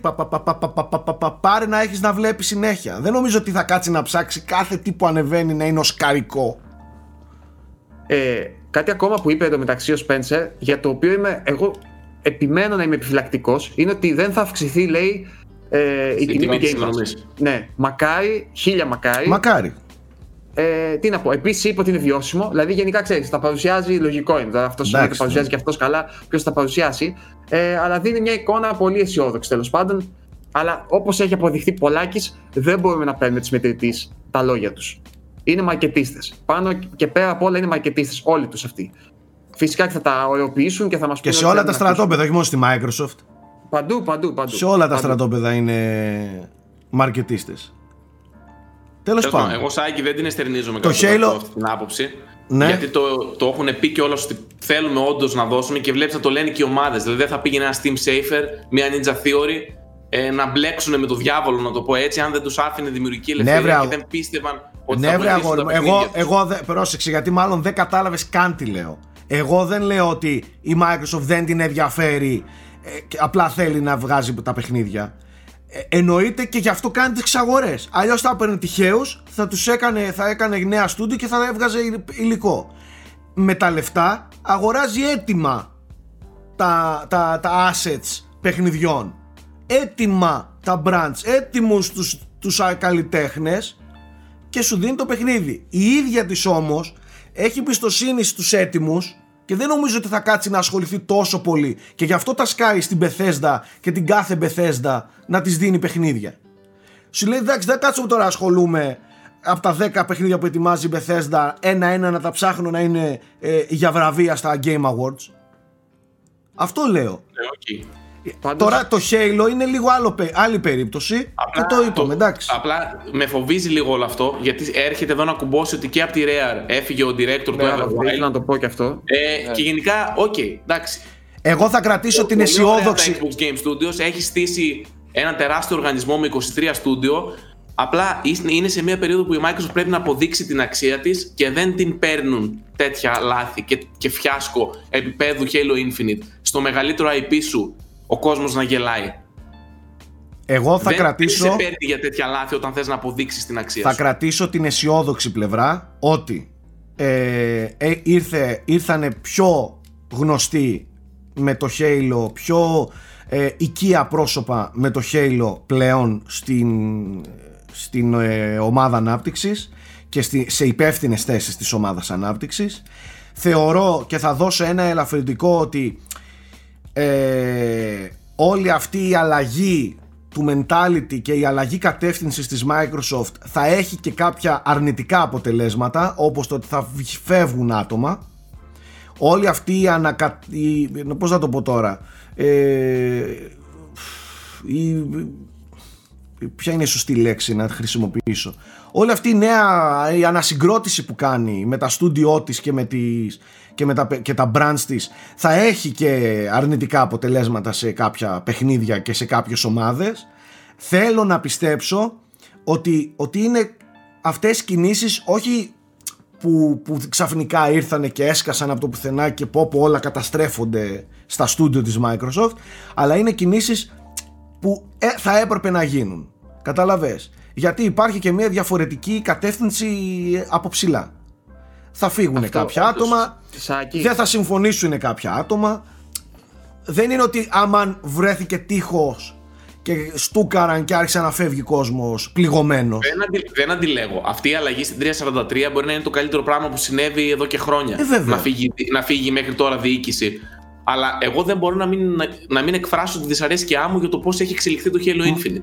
Ε, ε, και για το, την ελπίδα μαζί που είχαμε σου. το 18, το πώς φτάσαμε τώρα μαζί να το σου, πάλι. μαζί σου, γιατί στην αρχή της χρονιάς και πέρσι και στην αρχή της χρονιάς θυμάσαι τι λέγαμε για το Halo Infinite Ναι, και πόσο υπήρχε αισιόδοξοι αισιοδοξία Και τι ωραία το περιμέναμε. Και πόσο τώρα πάλι- αισιόδοξοι πάλι ήμασταν. φοβόμαστε. Ε, Και δεν τώρα- ήθελα να φοβάμαι πάλι. Ε, ε, αδερφούλη, σε μια ομάδα που χάνει συνέχεια, ο προπονητής φεύγει.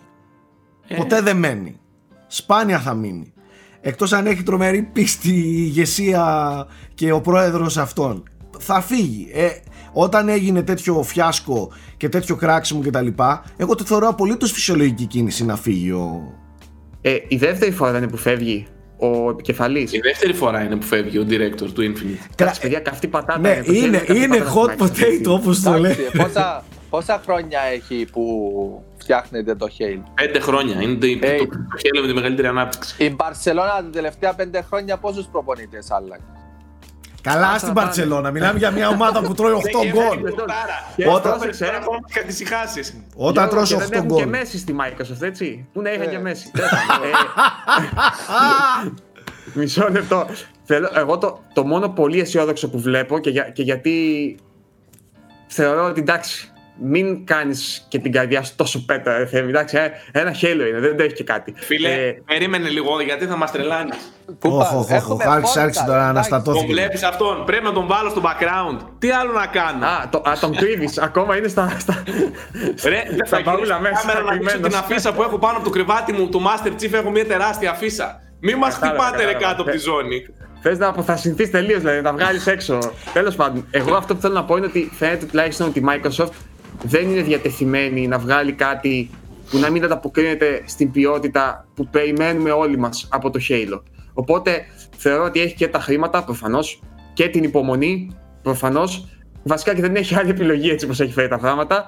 Θα πρέπει να, να περιμένει, να χτίσει. Και να υποστεί τις Και συνέπειες. όταν, ναι, όταν είναι έτοιμο και καλό, πιστεύω ότι όταν βγει θα είναι καλό τέλος πάντων. Δεν πιστεύω δηλαδή μετά από όλο Μας αυτό. καθησύχασε λίγο, πρόεδρε. Ε, Και εγώ ξέρω το πιστεύω. Και εγώ αυτό του έλεγα εχθές στο chat.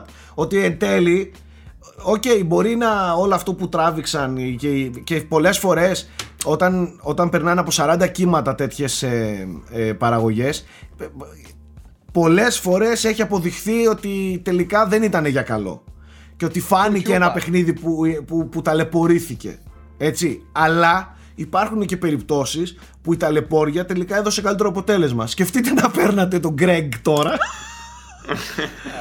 Να αγόρασε 500 ευρώ κονσόλα και να βρει σκεφτείτε, χωρίς σκεφ- textures. σκεφτείτε να μην γινόταν όλο αυτό και η Microsoft να ήταν τόσο στα αρχίδια της και να έλεγε Ελά, ρε, φάτε τώρα Infinite και σκάστε.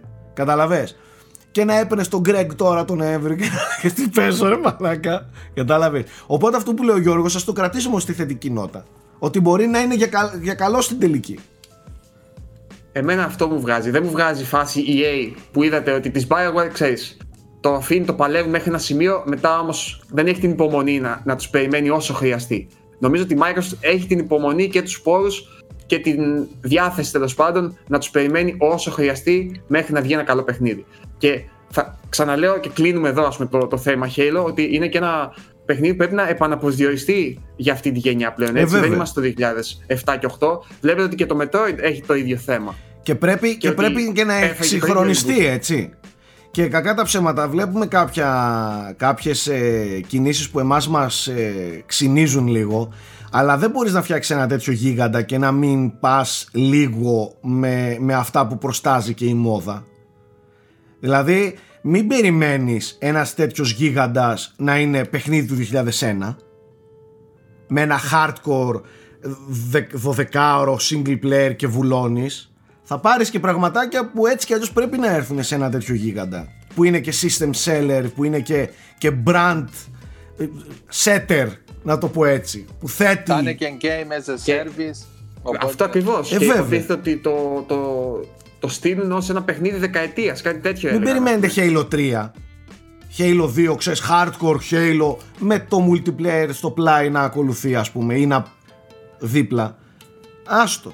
Αυτό το ξέρουμε. Τουλάχιστον να βγει ένα αξιοπρεπές Halo. Και να σου πω κάτι, Halo 5 πιστεύω ότι ακόμα και το Infinite έτσι που ήταν να είναι Halo 5 δεν Halo 5 πρέπει να προσπαθήσουν για να ξεπεράσουν. Ναι, δηλαδή δεν γίνεται. Πόσο κακό ήταν. δεν γίνεται, δεν γίνεται. Λοιπόν, ε, νομίζω το παρατραβήξαμε το θέμα των ειδήσεων. Είχαμε κάποιες ε, καυτές δηλώσεις από την πλευρά της Sony για τα στούντιο που άφησε να εννοηθεί ότι ενδεχομένως να αγοράσουν και αυτοί περισσότερα. Αυτό που έλεγε ο Γιώργος πριν καιρό. Ναι, ότι οι αγορές οι τεράστιε. Σήμερα... Ναι. Πες, Άκη. Ότι οι αγορές οι τεράστιες που, που έκανε η Microsoft θα αναγκάσουν και θα πιέσουν και τους άλλους να αρχίσουν να εξαγοράζουν και τελικά θα βρεθούμε σε μια αγορά που όλα θα είναι αγορασμένα σε δύο στρατόπεδα. Τρία σε δύο-τρία στρατόπεδα γιατί έχει μπει και Amazon μέσα και Google που έχουν πολύ χρήμα. Τέλος πάντων, και σήμερα έκανε και άλλες δηλώσεις και πέταξε μπιχτέ κιόλας στο Xbox και λέει ότι μάλλον ο κόσμος δεν έχει καταλάβει πόσο μεγαλώνουν και τα PlayStation Studios την τελευταία, σε αυτή την τελευταία γενιά και εμείς τα έχουμε καταφέρει όλα αυτά με οργανική ανάπτυξη και όχι πηγαίνοντας με, σε, με σερή εξαγορών. Και λέει, δείτε λέει, το line-up που έχει το PS5 δεν συγκρίνεται με καμία άλλη γενιά.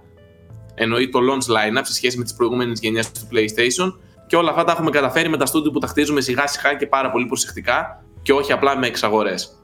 Πέταξε, ας πούμε, ένα, μια μπιχτή ως προς τον ανταγωνισμό. Ε, θα κλείσω με το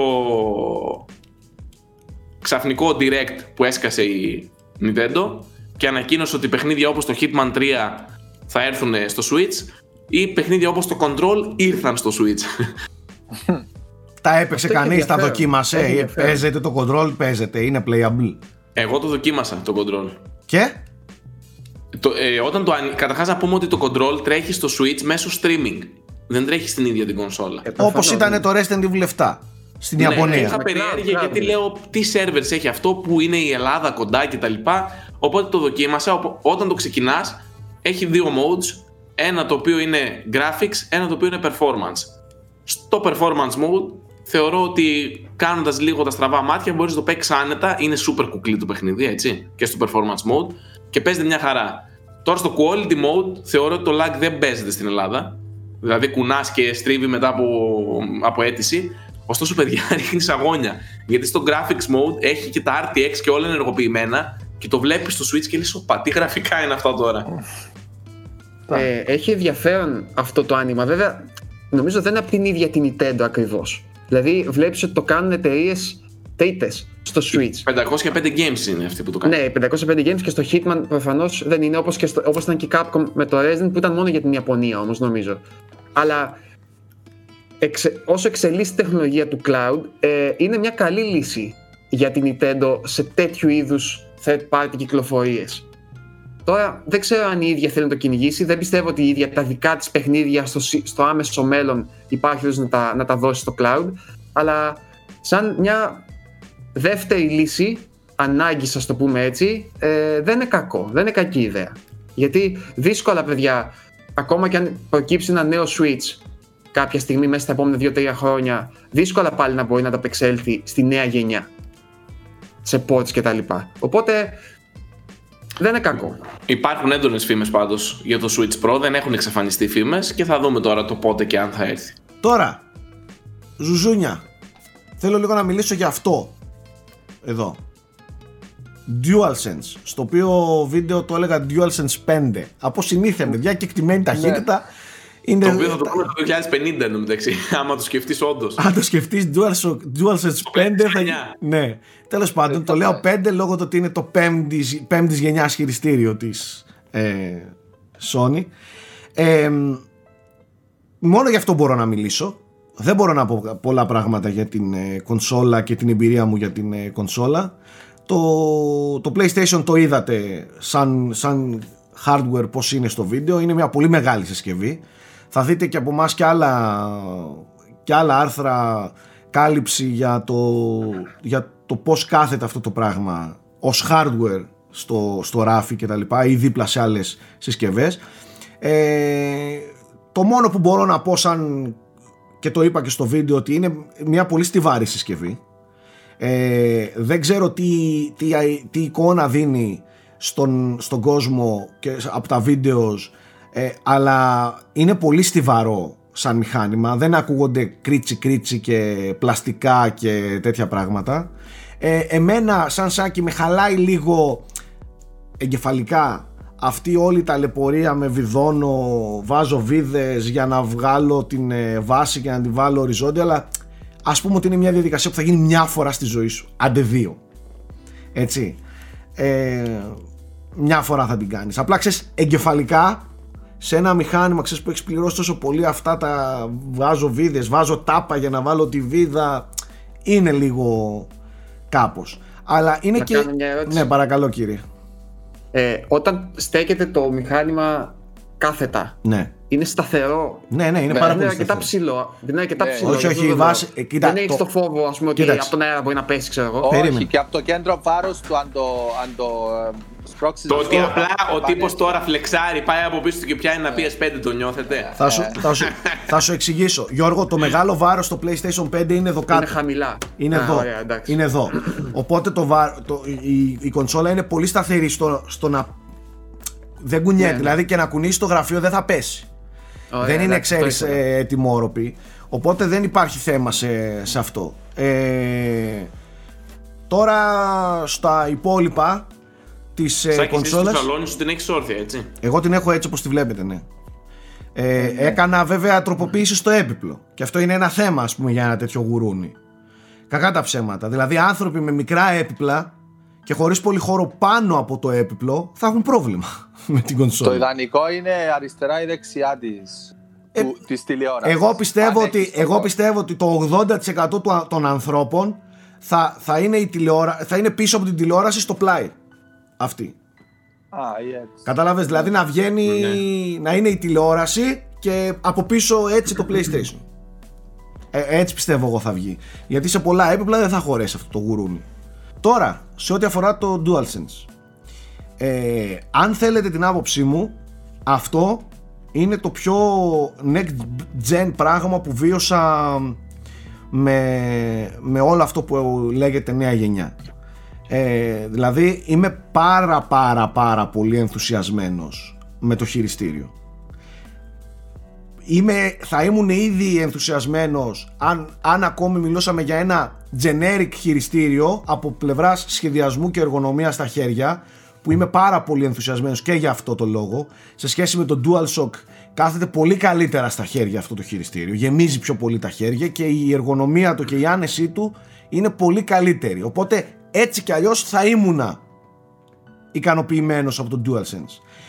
Όταν ανάβει αυτό το, το, το πραγματάκι και αρχίζεις και παίζεις εκεί καταλαβαίνεις ότι έρχεται μια νέα εμπειρία στο, στο παιχνίδι.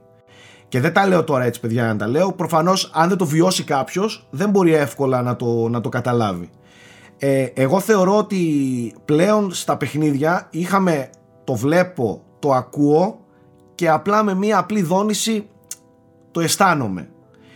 Ε, με αυτό το χειριστήριο και θα μιλήσω πάντα για την εμπειρία μου με ένα παιχνίδι το οποίο το αξιοποιεί στο 100% το Astro's Playroom το οποίο υπάρχει μέσα εγκατεστημένο και υπάρχει εκεί για να διαφημίσει τις ικανότητες της κονσόλας και κυρίως του χειριστηρίου.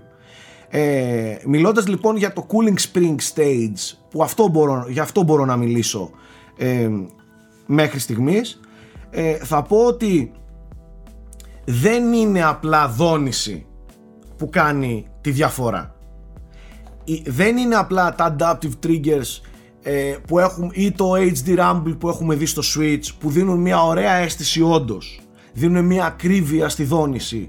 Ε, ψηλές δονήσεις, πιο χοντρές δονήσεις, πιο απαλές δονήσεις αυτό δεν είναι ακριβώς έτσι παιδιά η αίσθηση δεν, νο- δεν, έχεις, δεν νομίζεις ότι έχεις να κάνεις με με ρότορες που γυρίζουν και σου προσφέρουν δόνηση στα χέρια. Νιώθεις ότι κάτι ζει μέσα. κάτι υπάρχει μέσα, ζει και είναι ακριβώς εκεί ε, για να σου προσφέρει την αίσθηση. Και θα σας πω τι εννοώ. Είναι ασύλληπτος ο τρόπος, τώρα δεν ξέρω αν αυτό θα το δούμε σε όλα τα παιχνίδια, έτσι, εγώ σας μιλάω τώρα για το Astro's Playroom το οποίο το χρησιμοποιεί. Είναι ασύλληπτο το πόσο όμορφα περνάει σαν αίσθηση. Ναι μεν το βλέπεις, ναι μεν το ακούς ότι περπατάς από σανίδι σε γρασίδι ε, εδώ το νιώθεις 100% νιώθεις χώμα, νιώθεις Κάτσε, άμμο, μισό λεπτό, νιώθεις μισό λεπτό. Γιατί ε, νιώθεις όταν αλλάζεις επιφάνεια στο έδαφος. 100% Σκέψου, Το σκέψου, δουλέψανε. Πάμε θα, πάλι. θα Το σου πω, δουλέψανε θα το σου πω, θα σου προσθέσανε. πω. Μισό λεπτό. Έχει δηλαδή τόσο χαμηλής, τι να πω τώρα, έντασης, τόσο λεπτής μάλλον έντασης δόνηση που νιώθεις τη διαφορά στο βήμα. Γιώργο, άσε μου να σου πω. Α, Για να πάθεις λίγο, για να πάθεις λίγο ένα τραμπάκουλο. Κάτσε γιατί έχω πάθει σοκ. Άκου, τώρα. άκου, άκου, άκου. Το ανθρωπάκι περπατάει, το Astrobot. Ναι. Περπατάει.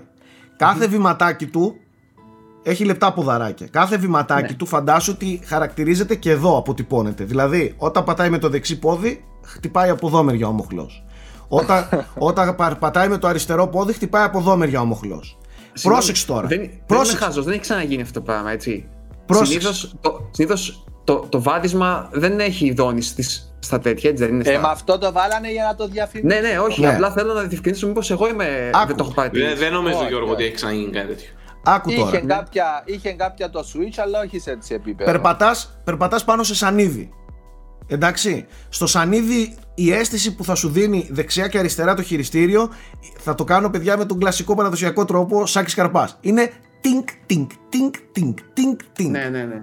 Όταν περπατάς πάνω σε άμμο ή σε χορτάρι, αυτό Α, είναι. μετατρέπεται, είσαι βρεγμένο χώμα, εκεί σου Σαν δίνει... να Είναι αυτό, ε, Σου- σοβαρά μιλάς σου τώρα. δίνει Έχω την- πάθει- δε- Θέλω απλά να το πιάσω στα χέρια μου τώρα, το Δηλαδή, εννοείς.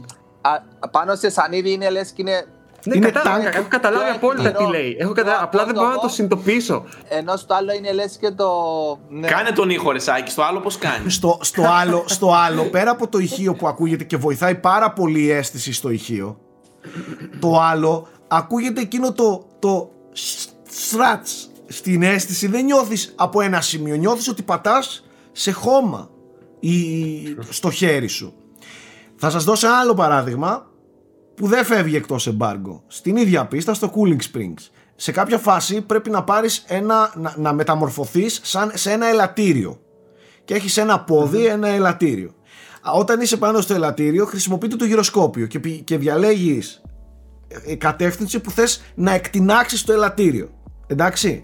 Όταν κουνάς το χειριστήριο, όταν, όπως όταν παίρνεις μία σούστα και την κάνεις έτσι δεξιά αριστερά, δεν αισθάνεσαι στα χέρια ένα κρρρ. Ε, αυτό εδώ το πράγμα αρχίζεις και το αισθάνεσαι στα χέρια σου σαν να έχεις ένα σκουριασμένο ελαττήριο και το κάνεις δεξιά αριστερά τώρα όταν θες να βαρέσεις όταν θες να, στο ελαττήριο αυτό φαντάζομαι ότι πρέπει να πιέσεις τη σκανδάλη για να, πάρει, για, να, για να τραβηχτεί προς τα κάτω και να εκτιναχθεί με- και μετά με, τη, με το γυροσκόπιο να πεις πού θα προσγειωθεί η σκανδάλη με το που μπεις μέσα στο ελαττήριο αρχίζει και είναι όντως actual ελαττήριο. Σαν να έχεις εδώ μία σούστα, όχι σκανδάλη, σούστα που την παίρνεις και εσύ κάνεις. Στην αρχή της σούστας η αίσθηση είναι. Η σούστα στην, στο τέλος αρχίζει και ζορίζει, έτσι δεν είναι; Δηλαδή στην αρχή όταν έχεις μία σούστα, στην αρχή είναι ελαφριά η αίσθηση, μετά αρχίζει και ζορίζει. Έτσι μετατρέπει και το, και το trigger εδώ. Δηλαδή στην αρχή είναι ελαφρύ και μόλις αρχίζει και ζορίζει είναι actual ζόρισμα όμως. Δηλαδή Έχω ήδη στο μυαλό μου το τόξο, ας πούμε, στο Horizon, πώς θα Ναι. είναι. Έχω ήδη στο μυαλό μου πώς θα μπορείς να το κάνεις. δεν ξέρω αν μπορώ να πω για τόξο. Δεν ξέρω, δεν νομίζω να μπορώ να Άκη, μιλήσω. μην- λέει. μην πεις και- ναι, ναι, δεν λέω και ναι. Φαντάζομαι στο Horizon το τόξο να είναι άρρωστη η αίσθηση. Θα είναι άρρωστη η αίσθηση. Είσαι Ε. shooters. Φαντάζομαι. Θα είναι άρρωστο.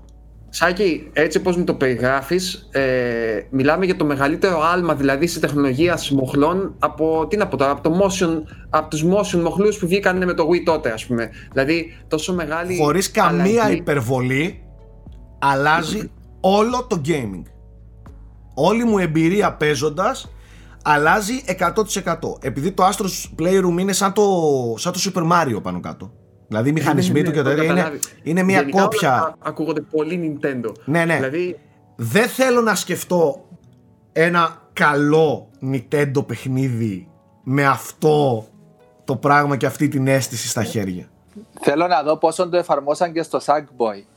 Που θα βγει στο launch. Ε, έτσι όπως μου τα περιγράφει, εγώ θα ήθελα παιδιά updates και για παιχνίδια του PlayStation 4 να το υποστηρίζουν. Ναι. Θα τα ξανά Και θα γίνει αυτό. Και θα γίνει αυτό. Το No Man's Sky για παραδείγματος χάρη θα αναβαθμιστεί και θα έχει haptics. Αυτός θα στο είναι PS5. παιδιά, πραγματικά πολύ μεγάλο κίνητο για μένα να ξαναπαίξω κάποια παιχνίδια του PS4. Παιδιά, θα σας πω λίγο κάτι. Οκ, είμαστε ενθουσιασμένοι. Ε, κάθε φορά εγώ με τις νέες κονσόλες, με τις νέες τεχνολογίες πάντα είμαι ενθουσιασμένος και πολλές φορές μπορεί να υπερβάλλω. Με το DualSense δεν υπερβάλλω. Δηλαδή θα πάθετε μεγάλη πλάκα όταν πιάσετε το DualSense στα χέρια σας. Και- Πάντως θέλω να κάνω εγώ ένα σχόλιο. Το ότι πάντα εμπιστευόμουν πάρα πολύ το Σάκη γιατί έχει μεγάλα χέρια. Και εγώ- εγώ έχω το ίδιο πρόβλημα. Γι' αυτό ναι. πολλά παρελθοντικά χειριστήρια όπως το DualShock 3 για παράδειγμα, του PS3. Δεν παίζει, με δεν βόλευαν πιάνετε. Δεν πιάνετε. Γιατί ήταν μικρά, ήτανε, τα έβρισκα μικρά στα χέρια μου. Ε, αλλά είναι πάρα πολύ καλό αυτό το ότι σε βολεύει, γιατί πιστεύω θα βολεύει και εμένα. Και σαν παρατηρητής εντελώς, θέλω να πω ότι το DualSense φαίνεται να είναι πάρα πολύ ολοκληρωμένο στο χειριστήριο. Γιατί έχει το μικρόφωνο του, έχει το ηχείο του, έχει touchpad, έχει γυροσκόπια, έχει τη δόνηση, έχει τα triggers, τα impulse triggers. Έχει πάρα πολλά χαρακτηριστικά. Adaptive, πάνω. adaptive. Impulse το λέει η Adaptive, Microsoft. Ναι. Είναι, είναι γεμάτο χειριστήριο. Δηλαδή έχει τα πάντα. Δεν πιστεύω ότι του λείπει κάτι. Έχει ας πούμε αυτό και δεν έχει όμως το άλλο. Έχει τα πάντα. Εγώ το μοναδικό Ξέρει- πρόβλημα που και έχω καλή με, εργονομία. με τα μοναδικό πρόβλημα που έχω με τα χειριστήρια της ε, Sony είναι ότι έχει συμμετρικά τους αναλογικούς. Και, χτυ- και επειδή εγώ πάντα κουμπάω με το κοκαλάκι εδώ, με το κοκαλάκι μου Ναι. και δεν πιάνομαι εδώ το χειριστήριο, Βρίσκεις πολλές το- φορές Το κρέας. χτυπάνε τα χέρια μου. Καταλαβες; Αυτό Α, Εγώ είναι... ξέρεις τι έκανα. Ξέρεις τι κάνω; Στον κόσμο του σήμα, ας πούμε, που χρησιμοποιεί το touch πάνω. Ναι. Εμένα Ναι. κουμπάει πολλές φορές. Ακουμπάει το πηγαίνω touch και αυτό το πάθαινα. Ναι. Και αυτό το πάθαινα, ναι. Τέλος πάντων, είμαι πάρα πολύ ενθουσιασμένος με αυτό το πράγμα, παιδιά. Δηλαδή, ε, φέρνει μια πολύ, πολύ φρέσκια. Ακόμα και φανταστείτε το εξής. Έχω την κονσόλα, έχω παιχνίδια για την κονσόλα, δεν με νοιάζει ούτε το RTX, ούτε τα γραφικά, ούτε η 4K ανάλυση. Θέλω να δω κάθε παιχνίδι πώς χρησιμοποιεί το DualSense. Καταλαβες; Δηλαδή στα multi-platforms είναι καρασέλια. Και παιδιά, χωρίς ακόμα, ακόμα μια... Ναι, ξεκάθαρα, άμα το χρησιμοποιεί ένα παιχνίδι 100% το DualSense, ακόμα και στο Series X ή οπουδήποτε αλλού, στο PC, να παίζει 10% καλύτερα, θα προτιμήσω την αίσθηση αυτή. Δηλαδή, είναι, είναι, τόσο, είναι τόσο game changer το χειριστήριο. Καταλαβες, δηλαδή η εμπειρία που σου δίνει παίζοντας έχει ξεφύγει λίγο. Αισθάνεσαι, αισθάνεσαι ότι είσαι μέρο, ότι, σαν- ε, ότι αγγίζεις το παιχνίδι. Όχι απλά παίρνεις το feedback του. Σ- Ότι, Ε, ότι πειράζεις ναι. τα, τα, τα, τις τοποθεσίες και... Ξέρεις τι, δημιουργεί, δημιουργεί ένα θέμα αυτό. Δημιουργεί, ε, ε, ε, εφόσον είναι τόσο καλό, δημιουργεί έναν, ε, όχι εθισμό, αλλά ε, στη σπάει όταν θα το αποχωριστείς. Και τι εννοώ; Π.χ. μου συμβαίνει εμένα. Παίζω, το, παίζω Forza Horizon, το Xbox One X, με τα Impulse Triggers, ok, και νιώθω, νιώθω όλα αυτά. Όταν μετά γυρνάω να παίξω στο, στο PS4, ό,τι και να παίξω, αυτό το feature μου λείπει. Θα σας πω το Σκέψου- εξής. Σκέψου τώρα, όταν έχει τόσα features αυτό, πώς θα το αφήσεις αυτόν τον μποχλό και να πάει να παίξεις κάτι στο PC που δεν έχει ή στο Switch, δηλαδή δεν ξέρω. Θα σου Θα- πω το Θα εξής. είναι τόσο άχαρο. Εγώ θα νιώθεις τελειώνω- Τόσο κενός. Τελειώνω το Star Wars τελευταία. Τις τελευταίες Ναι. ημέρες. Και μου έχει μείνει λίγο. Οπότε προχθές έπαιξα δύο ώρες, τρεις ώρες Astros Playroom Α, και πήγα πώς μετά έπαιξες; έπιασα Star Wars χειριστήριο στο Xbox που πρόσεξε ε, το Xbox, Έχει. το Xbox Elite 2 είναι ήδη άρρωστο χειριστήριο από δονήσεις και αίσθηση Οκ Ναι. ε, ένιωθα ότι τελείωσε η μπαταρία όταν τελειώνει η μπαταρία και δεν, δον- δεν έχουν δόνηση Α, τα χειριστήρια Ναι, ναι, ναι. έτσι ένιωσα ότι κάτι λείπει στα χέρια μου ναι. Ε, ε, Καταλαβες; Δηλαδή αισθάνθηκα ότι είναι φτωχό το, το χειριστήριο να σταμάτησε να, δονεί, να δονείται. ε, Είναι πρόβλημα αυτό. Για μένα θα είναι πρόβλημα να αλλάζω κονσόλα και να νιώθω ότι κάτι λείπει. Όχι, Όταν παιδιά, ένα- είναι- Κάτι τόσο η, καλό. Η, η, α, η αίσθηση και δεν ξέρεις τι, δεν ξέρω η ιδέα μου είναι, δεν έχει ακόμα διαφημιστεί όσο θα έπρεπε το DualSense. Ρεσάκι, ξέρεις γιατί έγινε αυτό; Γιατί ο κόσμος τώρα ήρθε σε επαφή με το χειριστήριο. Δε- Είναι η πρώτη χρονιά που δεν είχαμε E3 και Gamescom και όλα αυτά, ώστε να έρθει ο κόσμος και τα μέσα Εσύ- σε επαφή με την κονσόλα. Άλλο θέλω να πω. Ο Γιώργος ο Πρίτσκας να μας πει. Εσύ είχες αίσθηση από όλα αυτά που έχεις ακούσει στο, στην προωθητική καμπάνια της ε, Sony, πέρα από το ότι τι έλεγε ότι ναι, το νέο χειριστήριο θα φέρει εκείνα. Είχες αίσθηση ότι θα φέρει τόσο μεγάλη αλλαγή στο. Όχι. Ε, είχα Αυτό αίσθηση εννοώ. ότι θέλουν να δώσουν παραπάνω βάρος στο χειριστήριο αυτή τη φορά, αλλά έτσι όπως το περιέγραφαν, δεν μου μετέφερε όλο αυτό που μεταφέρεις εσύ Ναι. τώρα. Δηλαδή ότι είναι τόσο μεγάλη διαφορά. Και πολλοί Η κόσμος θα αλήθεια πει είναι. και στο, μου το έγραψαν και στο Twitter, έλα βρε Σάκη και το Xbox λέει έχει adaptive triggers εδώ και χρόνια. Δεκτό. Καμία σχέση όμως. Καμία απολύτως σχέση. Εκεί είναι απλά μια ψευδαίσθηση Αυτό είναι, δόνησης. βλέπεις, Ναι. Εδώ Μπορείς είναι- στο χαρτί να φαίνονται ίδια, δεν είναι στην πράξη. όμως. Εκεί είναι μια δόνηση απλή που εντάξει, οκ, χαρίζει, δεν το συζητάμε. Εδώ είναι άλλο πράγμα, παιδιά. Είναι εντελώς άλλο πράγμα. Η αίσθηση και η ακρίβεια είναι Καταρχάς, φανταστική. ε, το, τα triggers του PS5 έχουν προσαρμοζόμενη αντίσταση. Δεν έχουν δόνηση απλά. Ναι, αυτό λέω. Οκ, μιλάμε για άλλο πράγμα. Δηλαδή δεν μπορείς, δεν μπορείς να πατήσεις τη σκανδάλη. Δεν την- την πατιέται. κάνει πιο Όταν, σκληρή. όταν παίρνεις Παιδιά. κάτι και δεν σου επιτρέπει να πατηθεί, δεν είναι ότι λοκάρει. Προσέξτε λίγο. Δεν είναι ότι λοκάρει. Είναι σαν να είναι κάποιος εδώ και στο πιέζει και δεν μπορείς να το πατήσεις. Εσύ. Δηλαδή, Εντάξει, επίσης, Είμαι Πες μου. σίγουρος ότι η Nintendo ζηλεύει με αυτό το μοχλό. Ειλικρινά. Εγώ ναι. περιμένω να Είμαι δω έναν να το σίγουρος. ξεβιδώνει, να Στο δω από Pro- κάτω τι έχει. Στο Switch Pro θεωρώ δεδομένο ότι αυτά όλα Ναι, θα τα... η, η Nintendo έχει μια παράδοση για, για τέτοιου είδους feeling, ότι τα κυνηγάει πολύ αυτά, ρε παιδί μου. Αλλά φαίνεται ότι αυτή τη φορά η Sony είναι ένα βήμα μπροστά. ας πούμε, παιδιά, σίγουρα. κακά τα ψέματα στα βιντεοπαιχνίδια. Ε, δεν είναι μόνο τα μάτια μας και τα αυτιά μας Όχι, όχι. Γι' αυτό και υπάρχει αυτό το μέσο. Διαφορετικά θα βλέπαμε μόνο ταινίες. Ε, ε, υπάρχει και αυτό η, η, η αλληλεπίδραση, αυτή η, η, πώς το λένε, αυτή η επικοινωνία που έχεις με τα χέρια σου, κακά τα ψέματα.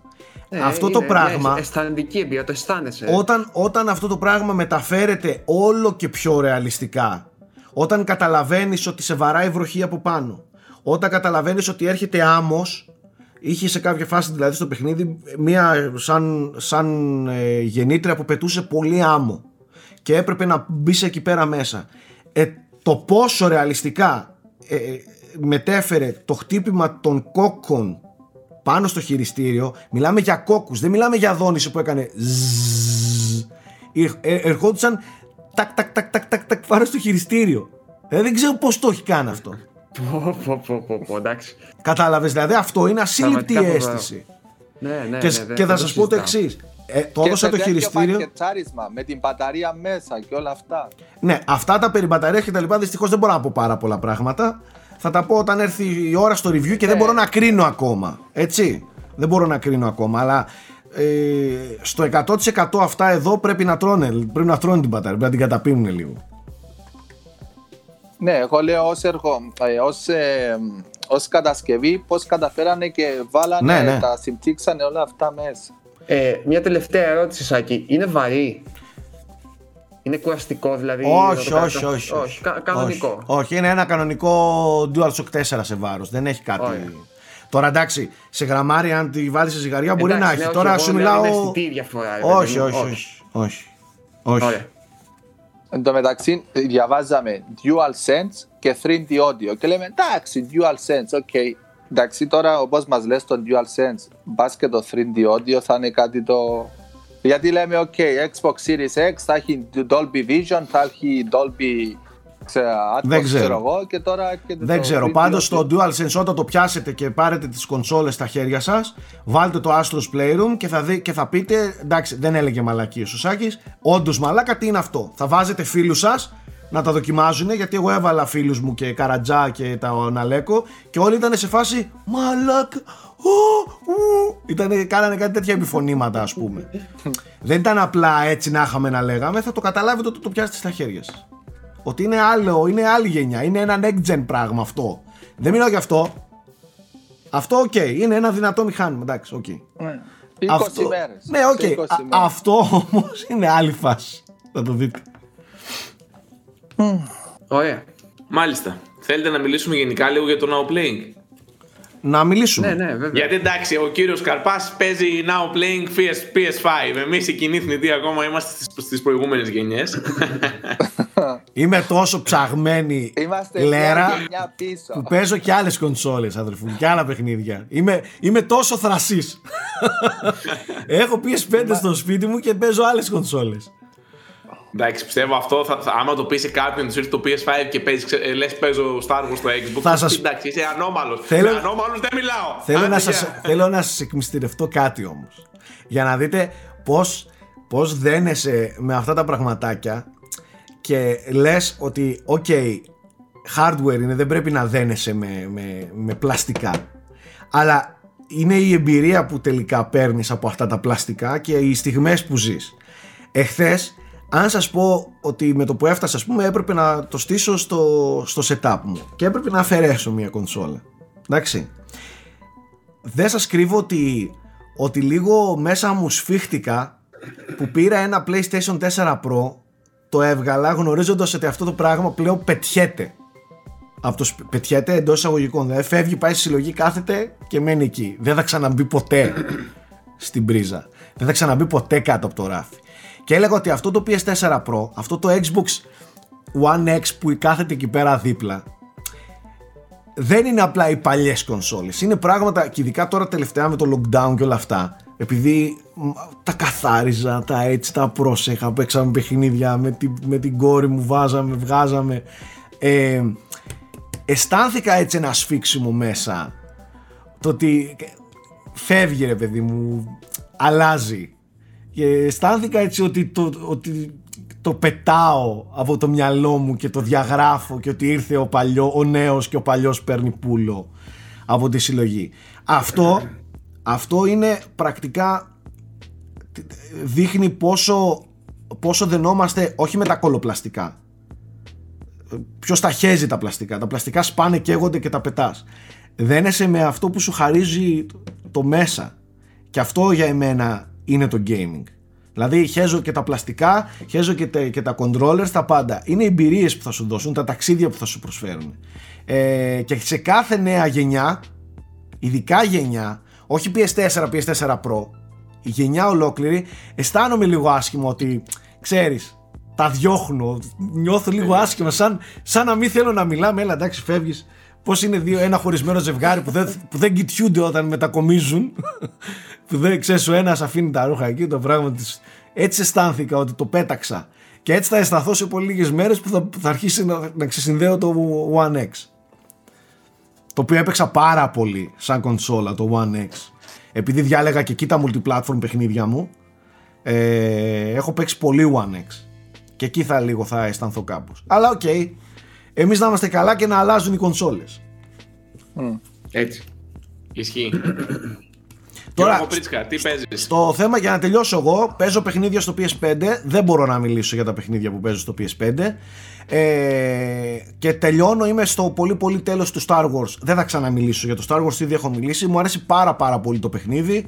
Θεωρώ ότι κάνει μια-δυο κοιλιές έτσι και λίγο επαναλαμβάνεται, αλλά σε γενικές γραμμές είναι μια εξαιρετική εμπειρία που εντάξει δεν νομίζω ότι περιμένετε εμένα οι Star Wars fans για να το αποκτήσετε. Το μόνο που θα πω είναι αν υπάρχει κάποιος που ακούει και δεν και φοβάται να παίξει Star Wars παιχνίδι γιατί είναι Star Wars και δεν γουστάρει τα Star Wars, ακόμα και σαν παιχνίδι αυτόνομο, χωρίς καν γνώσεις από Star Wars, το παιχνίδι είναι εξαιρετικό και θα σας δώσει τα ίδια ακριβώς. Δεν είναι παιχνίδι που θα πρέπει να, πρέ, να ασχοληθείς μόνο αν είσαι X, ε, Xbox λέω, Star Wars fan. Αυτό. Είναι, πολύ, Μάλιστα. είναι ωραίο action adventure παιχνίδι. Πολύ ωραίο action adventure παιχνίδι. Ναι, ναι, ναι. Ασχέτως θεματολογίας. Ναι.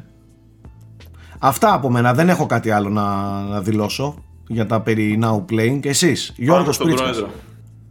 Ε, εγώ παιδιά μετά το Tsushima έπαιξα, τελείωσα το 80 Days που σας είχα πει το οποίο είναι, ήταν, είναι ένα πολύ ωραίο παιχνίδι ε,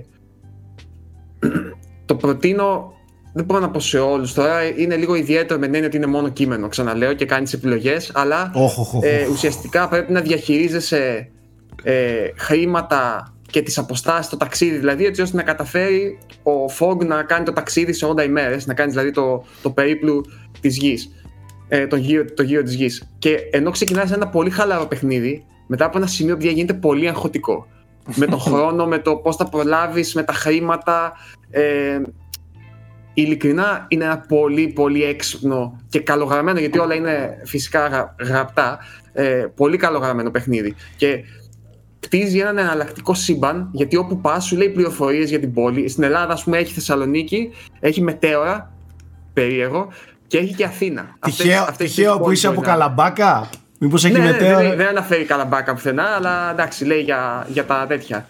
Για τα μοναστήρια, για το μετεώρον τέλος πάντων. Δηλαδή έχει ακόμα και αξία να πηγαίνεις από διαφορετικές διαδρομές σε επόμενο playthrough ε, για να δεις τι γίνεται σε αυτές τις χώρες. Γιατί πολλές χώρες έχουν πόλεμο, α, δηλαδή χτίζει, ξέρεις, πολιτικές σχέσεις μεταξύ τους, εντάσεις. Σε άλλες χώρες έχει, ας πούμε, αρρώστιες που μπορεί να κολλήσεις. Δηλαδή, Κορονοϊό. ναι, ε, έχει πολλά στοιχεία, ενώ στην αρχή δεν του φαίνεται. Έχει πολλά ωραία στοιχεία που πρέπει να προσέξεις και επειδή είναι αρκετά καλογραμμένο, το αποτέλεσμα είναι πολύ πολύ ωραίο. Ε, Τρομερή. Το προτείνω επιφύλακτα. Το, τρομερή η πρότασή σου Γιώργο γιατί στον κόσμο τριγύρω μας είναι όλα τόσο ρόδινα και τέλεια Ε, και, δεν- και φυσικά λέμε δεν είναι- να δεν μην είναι αγχωθείς και αισιόδοξος. κάτι μέσα δηλαδή όλα πάνε τόσο τέλεια με τα οικονομικά, με τις πανδημίες είμαστε τόσο καλά που λες ε, ρε φίλε μην τον παίζεις τόσο πολύ παίξει και κάτι να αγχωθείς Εντάξει, ε, ίσως δεν το περιέγραψα καλά. Δεν είναι τόσο. Δεν, δεν σε.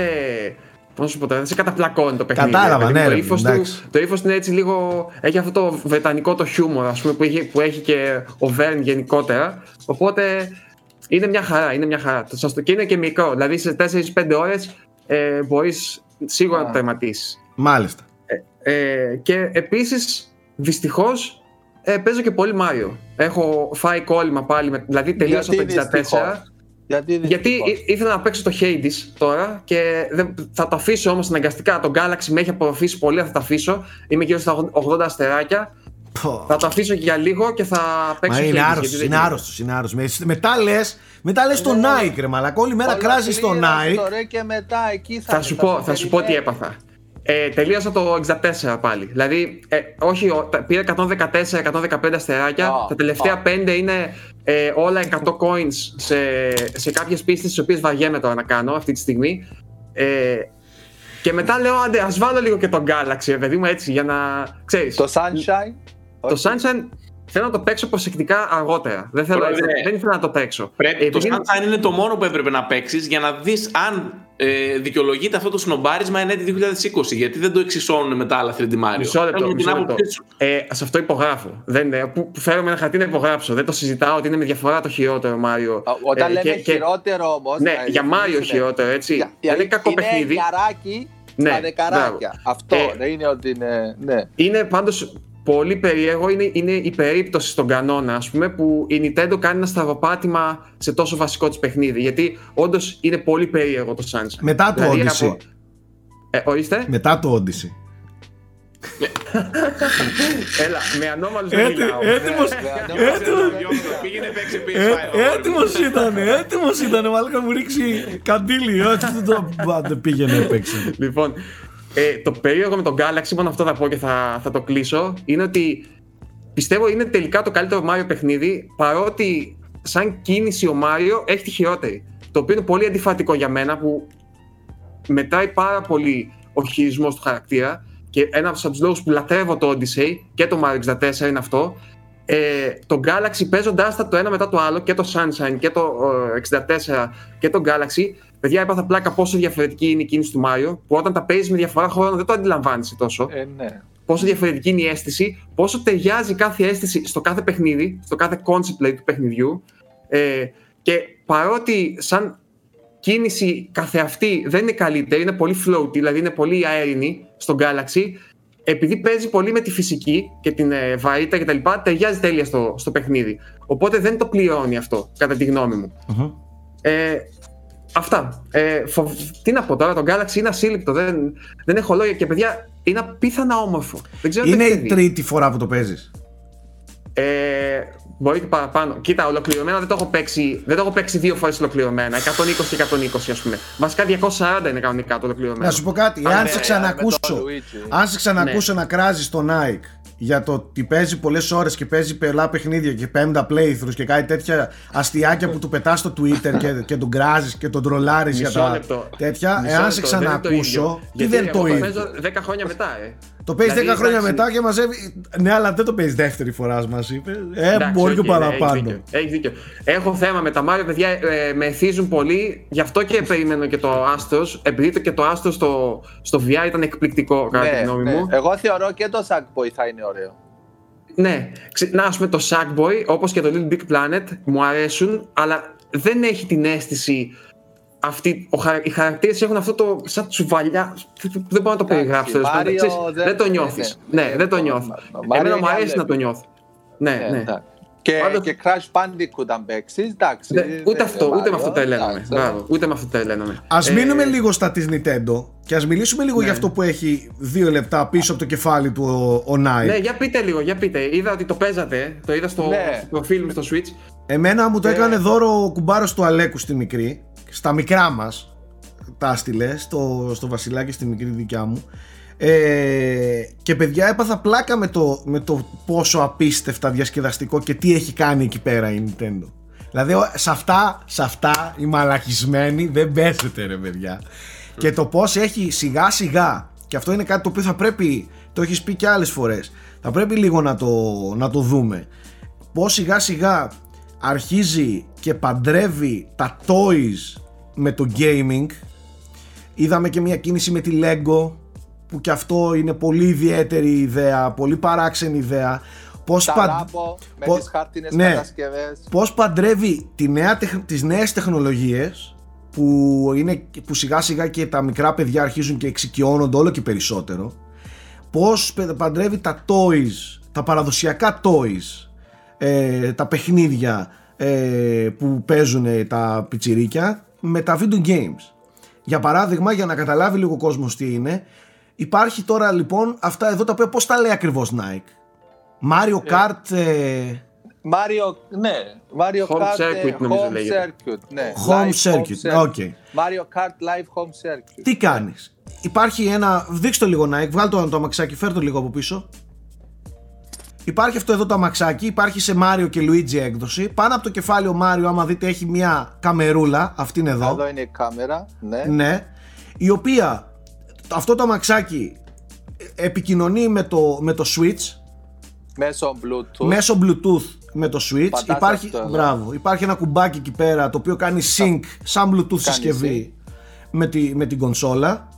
Και Nike κατεβάζει δωρεάν ένα software Ε, Όχι δωρεάν, το έχεις πληρώσει, απλά δεν υπάρχει σε retail, πρέπει να το κατεβάσεις από το store. ναι εννοώ δεν, παιχνίδι. δεν πρέπει να αγοράσεις κάτι άλλο από το store αυτό εννοώ Όχι, είναι όλο το πακέτο. έτσι ναι, Ε, κατεβάζεις το software αυτό και τι κάνει; Επικοινωνεί η κονσόλα με την κάμερα αυτή του παιχνιδιού μπορείς με το switch να χειρίζεσαι το αμαξάκι το kart εντάξει δεν Ναι. τρέχει Η, σαν τρελό απόκριση, η απόκριση είναι φανταστική. έτσι να πω. Ε, η τροχή δεν είναι κάτι. Δηλαδή το kart ως kart ως κατασκευή είναι πολύ ωραίο και ποιοτικό και στιβαρό. σαν στιβαρό Μέγε- Lego είναι σαν στιβαρό Μέγεθος, Lego για να καταλάβετε, ο Μάριο είναι λίγο πιο μεγάλος από Amiibo Μάριο, οπότε μετά να καταλάβετε πόσο είναι και το kart. Αλλά το καλό είναι ότι η τροχή είναι ποιοτικό λάστιχο. ναι Οπότε ναι ναι ναι το kart, δηλαδή το πώς αποτυπώνει το κράτημα που έχει το kart, το πραγματικό, πώς αποτυπώνεται και σε αυτό το μικρό το, το παιχνιδάκι είναι απίστευτο. Κάτω, στο πάτωμα, όχι σε χαλί, στο πάτωμα δηλαδή είναι φανταστικό.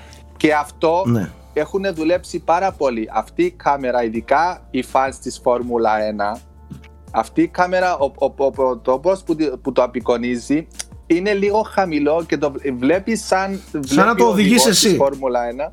Ναι, και είναι, τα βλέπεις όλα μπροστά σου. Real time. Ναι. Έχει Ε, lag. Περίμενε, δεν έχει lag καθόλου. Και μάλιστα ε, δοκίμασα να πάω σε εντελώς άλλο σημείο του σπιτιού και έχω ένα πολύ μεγάλο διάδρομο στο σπίτι. Ε, άρχισε να χάνεται το σήμα στα 10 μέτρα. Οκ, Ε, πολύ καλό αυτό. Δηλαδή δεν, δεν έχει θέμα με αυτό. Στο σαλόνι σου δηλαδή το στείνεις άνετα. Για ας πούμε, πλάκα, και για πήγες πλάκα. άνετα, Για ναι. πλάκα, για πλάκα, για πλάκα. Το θέμα ποιο είναι όμως; Αυτό είναι που έχει αυτή την αλληλεπίδραση που έχει κάνει απίστευτη. Αυτά τα πραγματάκια που έχει ο Nike πίσω στο κεφάλι του, βγάλτε λίγο Nike. Αυτό εδώ το, Αυτό είναι η πύλη. αυτή η πύλη Ε, έχει διάφορες πύλες και έχει και κάτι πινακίδες χάρτινες που τις βάζεις και τις στείνεις εσύ οπότε στείνεις εσύ όπως θέλεις ανάλογα με το σπίτι σου τη, τη πιστα η κάμερα τα διαβάζει και εσύ στο switch βλέπεις ε,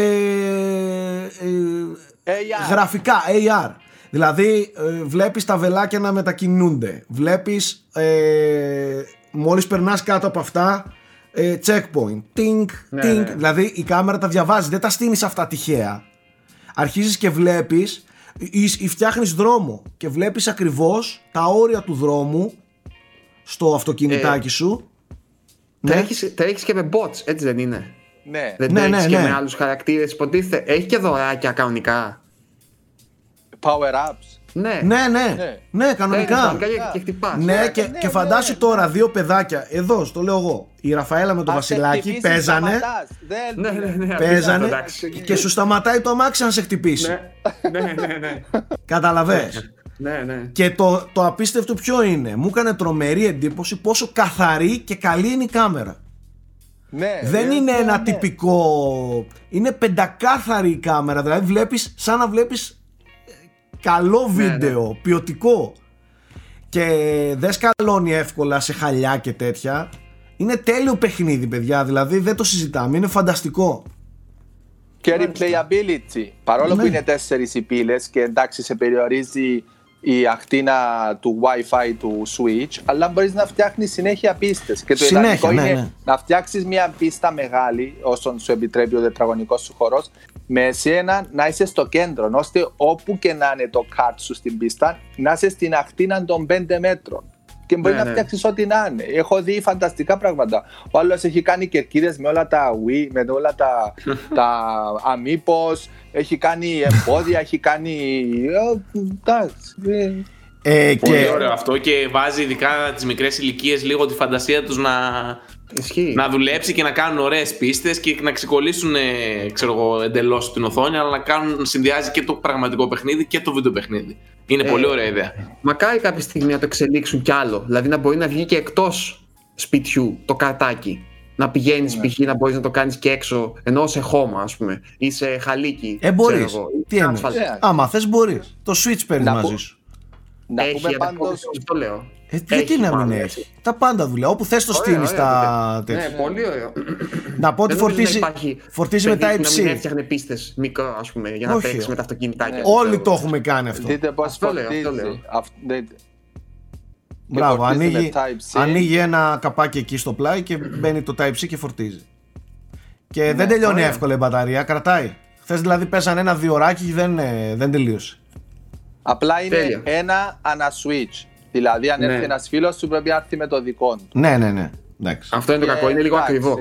Είναι και Όχι λίγο, είναι ακριβό, πολύ ναι, ακριβό. Δηλαδή Είναι είναι νομίζω καλό. 100 ευρώ. Ακριβώς. εντάξει, είναι, είναι λίγο ακριβό. Ναι. Οπότε Είναι αν Το ένα θέλεις- καρτ, αν θες να τρέξεις και διπλό, όπως λες, θέλει 200 ευρώ συν δύο switch, ας πούμε. Και έτσι. Σκέψου, κάτι, ναι. κάτι που μπορεί να ενδιαφέρει όπως και όλα τα προϊόντα της Nintendo αντέχει πολύ ξύλο.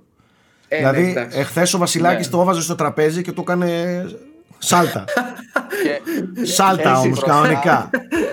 κανονικά Έχει καταλαβες. έναν έτσι γκρίζο προφυλακτήρα. Εντάξει, ωραία. Έσκαγε με την κάμερα, έσκαγε τέτοια, δεν καταλάβαινε τίποτα. Και τον έλεγα, τον, τον έλεγε ο Βασιλάκης καλά ρε αγόρι μου, δεν είναι λέει ε, σαν τα άλλα τα μαξάκια. Αυτό, έχει Άσυ. κάμερα, αυτό έχει κάμερα πάνω και τέτοια θα το σπάσεις. Και, και τι του λέει. Και γιατί μου το πήρες τότε; Ναι, γεια. Άντε, για ρε καθηγητή. δεν, κα- δεν, είναι Ένα σαν τα μηδέν. άλλα, δεν είναι σαν τα άλλα παιχνίδια. Και του λέει «Α, το τετράχρονο και γιατί μου το πήρες τότε; Άμα σπάει, πάρ το σπίτι σου. Μην με πείζεις. Μην με πεις, είμαι, τε, Άσε μας να παίξουμε. είμαι τρε, τετράχρονος και θα το κοπανάω όπου γουστάρω. Κατάλαβες, να το έφτιαχνα καλύτερο. Αλλά αντέχει, όντως, αντέχει. Τέλος πάντων, ωραία, πολύ ωραίο είναι. Και ξέρεις τι, ξεχνιέσαι πάρα πολύ ρε παιδί μου. Δηλαδή και με το πιτσιρίκι παίζεις ε, και έχει πολύ πλάκα. Εγώ είχα πολύ καιρό να τη δω τόσο ενθουσιασμένη τη μικρή. Ε, έριξε τρελό γέλιο και μάλιστα τώρα έλεγε τώρα λέει θα πηγαίνω και θα σας παρακολουθώ τι κάνετε μέσα στο σπίτι. Όχι, όχι, όχι, κρύψω, κρύψω. ναι, άστε ρε. Μάλιστα. Θα βάλω εκείνα τα... Πω, πω, παι- παιδιά, πόσο εφευρετικά είναι τα παιδιά έτσι. Τι είπε τώρα η μικρή; Θα μπορώ να σας παρακολουθώ με το αμαξάκι που εγώ δεν το σκέφτηκε καν ο νους μου. ας πούμε. ναι, ναι, ναι. Απίστευτο. Μάλιστα. Άλλο, ο Nike είδα έπαιξε περίπου 85 φορές το Resident Evil 3. Πέντε. 5, οκ. Έπαιξες πέντε φορές το Resident Evil 3, ρε μαλάκα. Ε, Nike, Ε, θέλω να σου κάνω μια ερώτηση μόνο. Πες. Στη δεύτερη φορά που σου πήρε 6 ώρες, τι συνέβη εκεί πέρα; Όχι, Ξέρεις δεν την είναι, κονσόλα; δεν είναι η δεύτερη. Εκείνη είναι Α. η πρώτη. Απλά επειδή είναι με τη σειρά δυσκολίας, είναι ο πίνακας όπως Α, είναι. α, και Ναι. το, έπαιξες, το έπαιξες και στο πιο εύκολο. Ναι, μετά το έπαιξα στο πιο εύκολο. Για τα υπόλοιπα γιατί- achievements. Μπράβο, για το έκανα στο εύκολο. Ήθελα λίγο να το τρέξω, ήθελα να δοκιμάσω άλλες τακτικές. Εννοείται, να μην ναι, ναι. ανοίξω τα. Όχι, τα- όχι, ναι. Nike, Nike, Nike. Για τα τρόφις το έπαιξες. Άσε το Και τι τα ήθελα να trophies, δω πιστεύω ότι και θα ήθελα μείνεις να κάνω και ήθελα να δοκιμάσω τα μο... Τρόφις χρειάζεται. Ωραία, θα σε ρωτήσω Και κάτι τα άλλο. trophies, Θα σε και ρωτήσω τα κάτι, trophies. θα σε ρωτήσω Είναι- κάτι άλλο. Ε, βαδίζουν παράλληλα τρόφι. Ναι, ναι, ναι, ναι, ναι. Το Resident Evil δηλαδή ήθελες να δεις εσύ τα- το τι κάνει. Αμό, Περίμενε. βέβαια. Πριν τα trophies δεν το έπαιζες έτσι. Δηλαδή πριν τα achievements, πριν Xbox 360 ας πούμε. Δεν Έτσι έπαιζες το παίζα. Αφού πάντα το λέγω. Τα, τα achievements και μετά τα trophies ήρθαν και έδεσαν στο πώς παίζω εγώ όπως και να έχει. Εδώ και 30 χρόνια. Εγώ θα Οπότε, σου κάνω μια ναι. ερώτηση, αγόρι μου. Πλατίνα πήρες; ξέρεις. Παίρνει πλατίνα πήρες; Ναι. Ωραία. Για να πάρει κάποιο. Άκου, άκου, άκου. Για να πάρει κάποιος πλατίνα. Αντικειμενικά όμως. Πόσες φορές πρέπει Ναι. να παίξει το παιχνίδι; Μπορείς και με, μπορείς νομίζω και τρεις, αλλά πρέπει να παίξεις με, με guide από την αρχή, οπότε τι παίζεις έτσι, Ναι. από την αρχή; Ναι, ναι. Α, κα, κανονικά τέσσερις, πέντε φορές. Να το γιατί έπαιξες. ναι, ξέ, ο, ξέρεις τι, το έχουν κάνει, κοίταξε, στην αρχή είναι διαθέσιμο το casual, το normal και το hardcore. Ο- Εγώ παίξα normal, μετά έπαιξα casual, μετά έπαιξα hardcore. Μετά είδα μετά το hardcore, ξεκλείδωσε nightmare, αλλά σου λέει στο nightmare άλλαξαν οι, τοποθε... αλλάξαν οι τοποθεσίες των εχθρών και των αντικειμένων. Και με βάλε στο τρυπάκι. Παίζω το nightmare. μπορώ, μαλάκα, και τον μετά μου αγαπάω, λέει- δεν μπορώ, μετά ε, μου δεν λέει μπορώ. Inferno. Δεν μπορώ. Ε, εντάξει, Inferno λέω. δυσκολία. Ε, Ναι. Όπου εκεί λέει ότι έχει αλλάξει κάποιες συλλαβές των ονομάτων των χαρακτήρων. Θα το δω. Εκεί με βάζει τρυπάκι. Θα Λέω, το δω. γιατί. να, κοίτα, να σας πω, ειλικρινά, τότε που βγήκε το Resident Evil 1, 2, 3, πάλι δεν τα παίξαμε πολλές φορές για να ξεκλειδώσουμε και το Infinite Rocket Launcher και ξέρω εγώ. Να, Ε, να, σε τώρα ρωτήσω, το κάνεις, να σε ρωτήσω και- κάτι άλλο. Να σε ρωτήσω κάτι άλλο. Τα παιχνίδια που έχουν πολλούς τερματισμούς. Τι Ναι. κάνεις; Ε, αναλόγως της περίπτωσης. Αν, αν μπεις στο προφίλ μου θα δεις δεν είναι όλα 100%. Είναι αναλόγως. Είναι το τι 99% 100%. αν έχει, τώρα αν έχει κάτι σαν ας πούμε το, το Horizon, το Horizon Zero Dawn, ε, δεν το παίξα δεύτερη φορά στο New Game Plus ή- ούτε το, ούτε το π.χ. μετά βγάζουν νέα achievements π.χ. και στο Days Gone και στο The Last of Us αυτά. Σας έχω δείξει πώ παίζει ο Ανάλογα. Nike. Σας έχω δείξει πώ παίζει ο Nike. Σας έχω μιλήσει για αυτό που, που βιώνω όταν βλέπω τον Nike να παίζει. Ο Nike όταν πάει να κάτσει να παίξει, παρόλο που δεν κάνει competitive gaming, δεν είναι e-sports player, δεν είναι τίποτα από όλα αυτά. Έχει πάντα μία πετσέτα εδώ. Τι λες, ε; Έχει πετσέτα εδώ. Έχει δίπλα το ένα κοκτέιλ πρωτεΐνης αυτό, δεν ξέρω τι φρούτων. Αυτό ισχύει. Και μια ζωή έχει κάποιο φρούτο, κάποιο μήλο, κάποια μπανάνα κτλ. Σηκώνεται, κάνει το, το διάλειμμα του, σωστά, έτσι, και ξανακάθεται στην καρέκλα του. Έτσι, τέτοιο. Τι, Το καλύτερο δεν το είπες όμως. Έχω και ένα μαξιλάρι έτσι στιβαρό δίπλα. Αν γίνει κάτι, παμ, έτσι εκτόνωση απευθείας. Να μην κλαίμε το μοχλό. Νάικ, το έχεις κάνει! Το έχεις- Έχεις το ειδικό έχεις- μαξιλ- Έχεις μαξιλάρι για να κουπανάς για τα νεύρα σου; ναι, ρε, να μην κλαίμε το μοχλό. Δεν το πιστεύω! Πάω. Συγγνώμη, συγγνώμη, αλλά πρέπει να γίνει επίσημο κριτήριο που δια- που ξεχωρίζει τους κανονικούς gamer από τους ψεύτικους. Μαλάκα, αλήθεια του. Ε, ξέρεις τι; Μαλάκα, Nike, δεν το ήξερα. Κι όμως, ξέρεις τι, δεν έχω σπάσει μοχλό στη ζωή μου. Γιατί Ούτε εγώ ρε φίλε, Μαξιλάρι. αλλά δεν έχω Το μαξιλάρι. μαξιλάρι, έτσι. Βαρά τα μπουτια μου εγώ πολλές φορές. Ε, Έχω κάτι εγώ μελανιές λέω- στα μπουτια μου. Όχι, ρε φίλε, κλείνω. Καλά. Δεν έχει κάτι παραπάνω. Ε, Γιώργος, Γιώργος, Γιώργος Πρίτζικας όταν χάνει, ε, σε κρίσιμο σημείο. Αυτού σου. Ο πιο ήρεμο. Ηρέμησε, Γιώργο, μη μου πάθεις τίποτα. Ηρέμησε.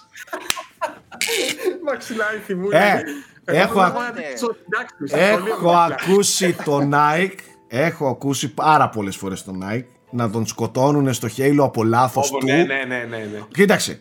Ο Nike έχει, έχει τα εξής κριτήρια. Θα βρίσει ένα λεπτό αν φταίει αυτός.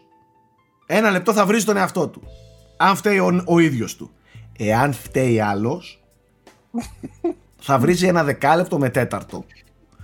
Και παιδιά κατεβάζει τα πάντα. Ό,τι υπάρχει για βρίσιμο θα το βρίσει.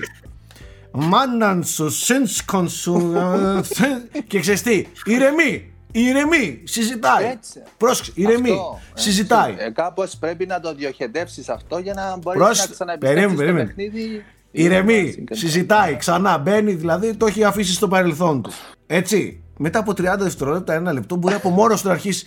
Τη μάνα σου το τσίτσκον σου. Μόνος του. δηλαδή δεν φεύγει εύκολα. Δεν, δεν το ξεχνάει, δεν το αφήνει πίσω του. Δηλαδή ο, ο, ο Nike δεν θα μπορούσε να παίξει κανονικό άθλημα να πει ότι αφήνω πίσω μου τη φάση την κακή, θα αρχίσω να του σκοτώσω όλους. Κόκκινη ανα, ανά δύο παιχνίδια θα είχε μια κόκκινη στο ποδόσφαιρο. μάλλον. Ναι, Ναι, ρε. εντάξει. Ε, Ο κανόνας ο κανόνας στο μπάσκετ λέει όταν ξεπερνάς τη μέση και μετά έχεις ξεχάσει τι έχει γίνει πριν τη μέση. Έτσι, δηλαδή αν έχεις χάσει σουτ, αν έχεις φάει τάπα, αν έχεις όλα αυτά. Εσύ, αγόρι μου, είσαι άστο. Δεν είσαι για αυτούς τους Ε, κανόνες. εγώ τον θυμάμαι τον Nike. Άμα έχανε, καταρχάς είναι πάντα δίκαιος. Όντως, άμα χάσει από δικιά του μαλακία, βρίζει τον εαυτό του. Παιδιά, από αυτό δεν το έχω ξαναδεί. Όλοι βρίζουμε το lag, ξέρω εγώ το ένα το άλλο. Μια φορά προσπαθούσαμε να τον ηρεμήσουμε για πάνω από 7-8 λεπτά ότι δεν φταίει εσύ Nike. και, και δηλαδή το παλέψαμε για να του το πείσουμε και λέει όχι εγώ φταίω, θα το κλείσω. Θα το, ε, θα το Ε, κλείσω, δεν ήξερα μπορώ. ότι νευριάζει. Αλλά ρε φίλε, με ξεπέρασε να έχεις. Είναι εφευρετικότητα να έχεις μαξιλάρι θυμού. Το Έχεις δεθεί, Nike, έτσι δεν είναι δηλαδή ένα τυχαίο μαξιλάρι πλέον. Αυτό είναι το μαξιλάρι σου. ε, αλλάζει με τη γενιά.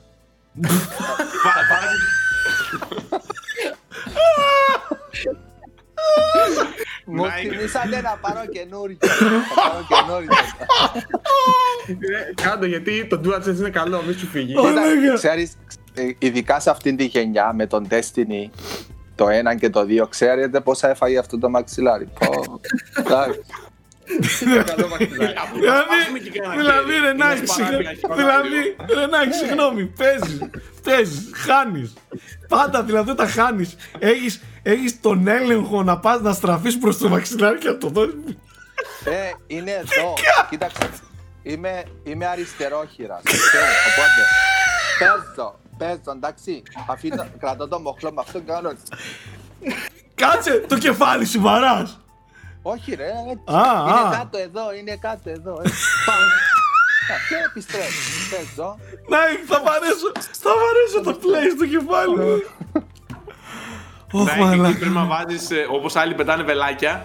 Όποιος σου χάλασε τη μέρα, ξέρω εγώ στη δουλειά και τα λοιπά, να βάζεις μια φωτογραφία του και να την κουπανάς. Ε, παιδιά, έχω δοκιμάσει πολλά, αλλά όντως, α πούμε, το λάθος ή οτιδήποτε. Τι άλλο έχει δοκιμάσει, ρε, τι άλλο έχει. Το νοθείς να διοχετεύσεις το θυμό σου, την οργή σου και να πας παρακάτω. Γιατί δεν μπορείς να το έχεις μέσα σου και να παίζεις σιμωμένα και ξέρω εγώ. δεν- Μετά δεν θα σε ψύχτε.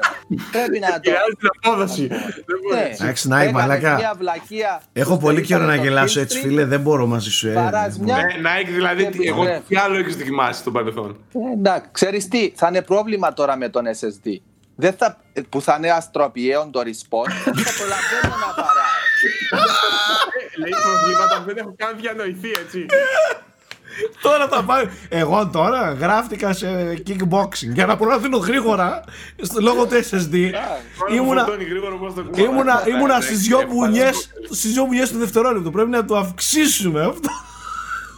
Μο- Θέμη, έχεις σπάσει μοχλό; Από θυμό. Δεν τον έχω σπάσει, όχι. Εγώ ε, κοπανούσα Έχεις γραφεία πετάξει. και τέτοια. Απλά πλέον έχω μάθει να το καταπίνω. Δηλαδή σημαίνει ζεν τέτοιο. Το Αλλά κύμα σε καλά. μαξιλάρι. Ποντί- Ποντίκι έχω κοντέψει να σπάσω. Δηλαδή στις τοξικές εποχές Dota και τα λοιπά. Πατ! Το γραφείο πάνω, δηλαδή έχει με τη μία. Ξέρεις, εγώ έχω το άλλο θέμα, ε, ειδικά σε horror παιχνίδια, όταν είμαι εδώ στο live και κάνουμε, ε, έχω χώρο να τρέξω να, και έχω την άνεση να τσιρίξω, να φωνάξω κτλ. Όταν είμαι όμως κάτω και κοιμούνται ας πούμε τις νύχτες που συνήθως παίζω, πρέπει να με δεις ή να τρομάζω ή να νευριάζω και να σηκώνομαι να κάνω Σε βουβίκι, βουβό. Ναι, ναι, βουβό. Τηλεόραση στο mute. Ναι, βουβό. Ή ακούγεται ένα. ένα, ένα τέτοιο. Και μετά θα σκάσει μήνυμα από την Αλίνα SMS. Ήρεμα. Εγώ είμαι Ε, πολύ του. ξέρει- Πλέον έχω γίνει του, του βρυσίματο. Δηλαδή θα με εκτονώσει η βρισιά αυτό. Δεν θα χρειαστεί να, σωματικά να το εκφράσω. Και αυτό, αλλά σκέψου π.χ. τώρα, είσαι, παίζεις Destiny, ε, εξ, ε, έξι άτομα raid, οκ, και κάτι πάει λάθος και τρώτε wipe από δικό σου λάθος. Ναι, ρε, το μαξιλάρι του γαμάς στη μάνα του. Του του πα Ναι, του πρώτη- τέτοιο. Τι όχι, λες τώρα; Σκέφτομαι και τους άλλους. Γιατί να σε ακούνε τώρα πέντε λεπτά οι άλλοι στην επόμενη τους προσπάθεια να βρίζεις, να βρίζεις, να βρίζεις. Δεν μπορούν να συνεννοηθούν. Βαράς μια του μαξιλαριού και είσαι έτοιμος για την επόμενη. Αλέκα, ε, ε, Nike, είσαι one of a kind, φίλε. Αλήθεια σου μιλάω. Γιατί έχω, το έχω σκεφτεί, λέω, δεν θέλω να μ' ακούω εγώ να βρίζω 5-10 λεπτά σαν παίζω. Πιστεύω Οπότε, ότι ναι. Πρέπει να βγάλεις κάποιους κανόνες, το savoir vivre του ενός ε, hardcore gamer. Και να λες αυτές τις συμβουλές που θα βοηθήσεις πολύ κόσμο. Α, Όπως ναι. έγραψε ο Ninja βιβλίο, να γράψει και ο Nike. Και τις Να κοινότητες βγάλουμε. μας να κάνεις καλύτερες. ναι, ναι, ναι.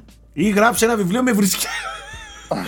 Μαλάκα το μεταξύ. Ε, δεν σου κάνω πλάκα τώρα. Η Κυπριακή, το κρι- Κυπριακό το βρυσίδι γεμίζει το στόμα τους ρε μαλάκι. Δηλαδή το χαίρεσαι να το βρίσει. Έχεις και την προφορά και το name. και- ναι, δηλαδή ναι. χαίρεσαι να ακούς Κύπριο να βρίζει ρε μαλάκι. Γεμίζει ο στόμας σου που έλεγε η γιαγιά μου στην Πολυκάρπη. Γεμίζει ο άνθρωπος.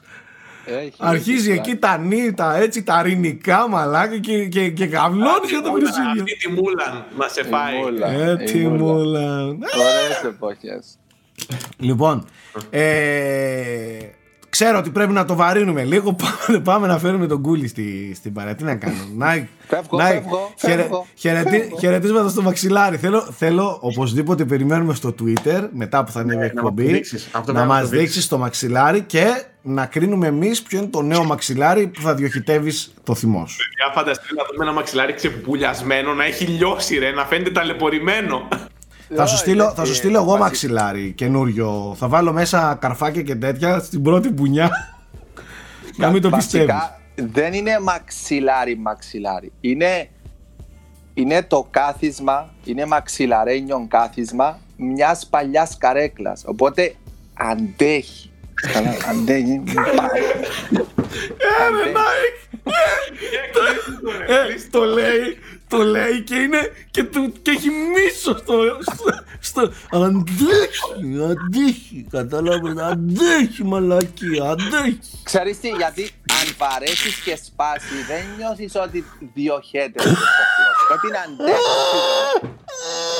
Κλείστε το, Πρέπει να- κλείστε το. Αν νιώθεις να έχει σπάσει δεν σου φεύγει, τι θες να κάνεις άλλο; να σου μιλάει κιόλας, να σε Γιατί χαϊδεύει. τώρα με, με τη τηλεόραση λεπτή θα της σπάσεις τίποτα και θα έχουμε κλάματα. Όχι, μα για, μακριά, γι' αυτό σου λέω ρε. Σώζει, σώζει Λεφτά, τεχνολογίες. ζωές, λεφτά. Σώζει, ε, λεφτά. Και, Σάκη, ξέρεις τι, τι είναι το mind blowing; Το πόσο αντίθετος είναι ο Πρίτσκας από αυτό. δηλαδή ναι, ο ρε, ένας άστο. είναι η απόλυτη ηρεμία και ο άλλος είναι η απόλυτη οργή. Ε, ότι μα έχω ακούσει τον Μπρίτσκα να τρώει wipe τρελό και να ακούγεται μόνο ένα. μόνο μια, μια ανάσα. Κοίταξε, τώρα όταν ήμουν μικρότερος το έκανα, αλλά πλέον ειλικρινά έχω μηδενικό κίνητρο στο να παίζω πολύ δύσκολα παιχνίδια τα οποία με ζορίζουν σε αυτό το βαθμό. Δηλαδή, αν νιώθω ότι κάτι με εκνευρίζει, ε, δεν θα το παλέψω. Εσύ ρε Κατάλαβες; Γιώργο είσαι τόσο ήσυχος και τόσο Ναι, ναι. ε, Είμαι- τέτοιο που είμαι το πολύ- ίδιο το παιχνίδι θα σου Μόνο- βγάλει μήνυμα και θα σου πει Ε, ξου, ε, ξου. Λοιπόν, μόνο ο αδερφός μου μπορούσε να με φτάσει στα όρια μου όταν ήμασταν μικροί και παίζαμε competitive multiplayer, ας πούμε. Εκεί ήμουν εντάξει, με το αδερφό μου έπεφτε ξύλο, ας πούμε. Αλλά ήταν για άλλου Εγώ λόγου. λέω, ε, εγώ λέω αν μυηθείς στο competitive multiplayer θα... Είναι, είναι προσέγγιση κι αυτό. Είναι μια προσέγγιση. Εγώ παίζω για, άλλα, για άλλους λόγους, ας πούμε, συνήθως. Είναι μια μεγάλη κουβέντα. Αφήστε να βάλουμε μέσα τον κούλι. Θα μιλήσουμε κάποια άλλη στιγμή για το competitive game και όλα αυτά τα ένστικτα που σε προκαλεί να σπάσεις αλλά να βαράς αλλά να μην σπάνε πράγματα. Πολύ σημαντικό είναι αυτό. Να αντέχουν, Ε, ναι. να αντέχουν τα αντικείμενα που χτυπάς. Και ξέρεις, βγάζει και αυτόν το... Ο, το θόρυβος, δηλαδή...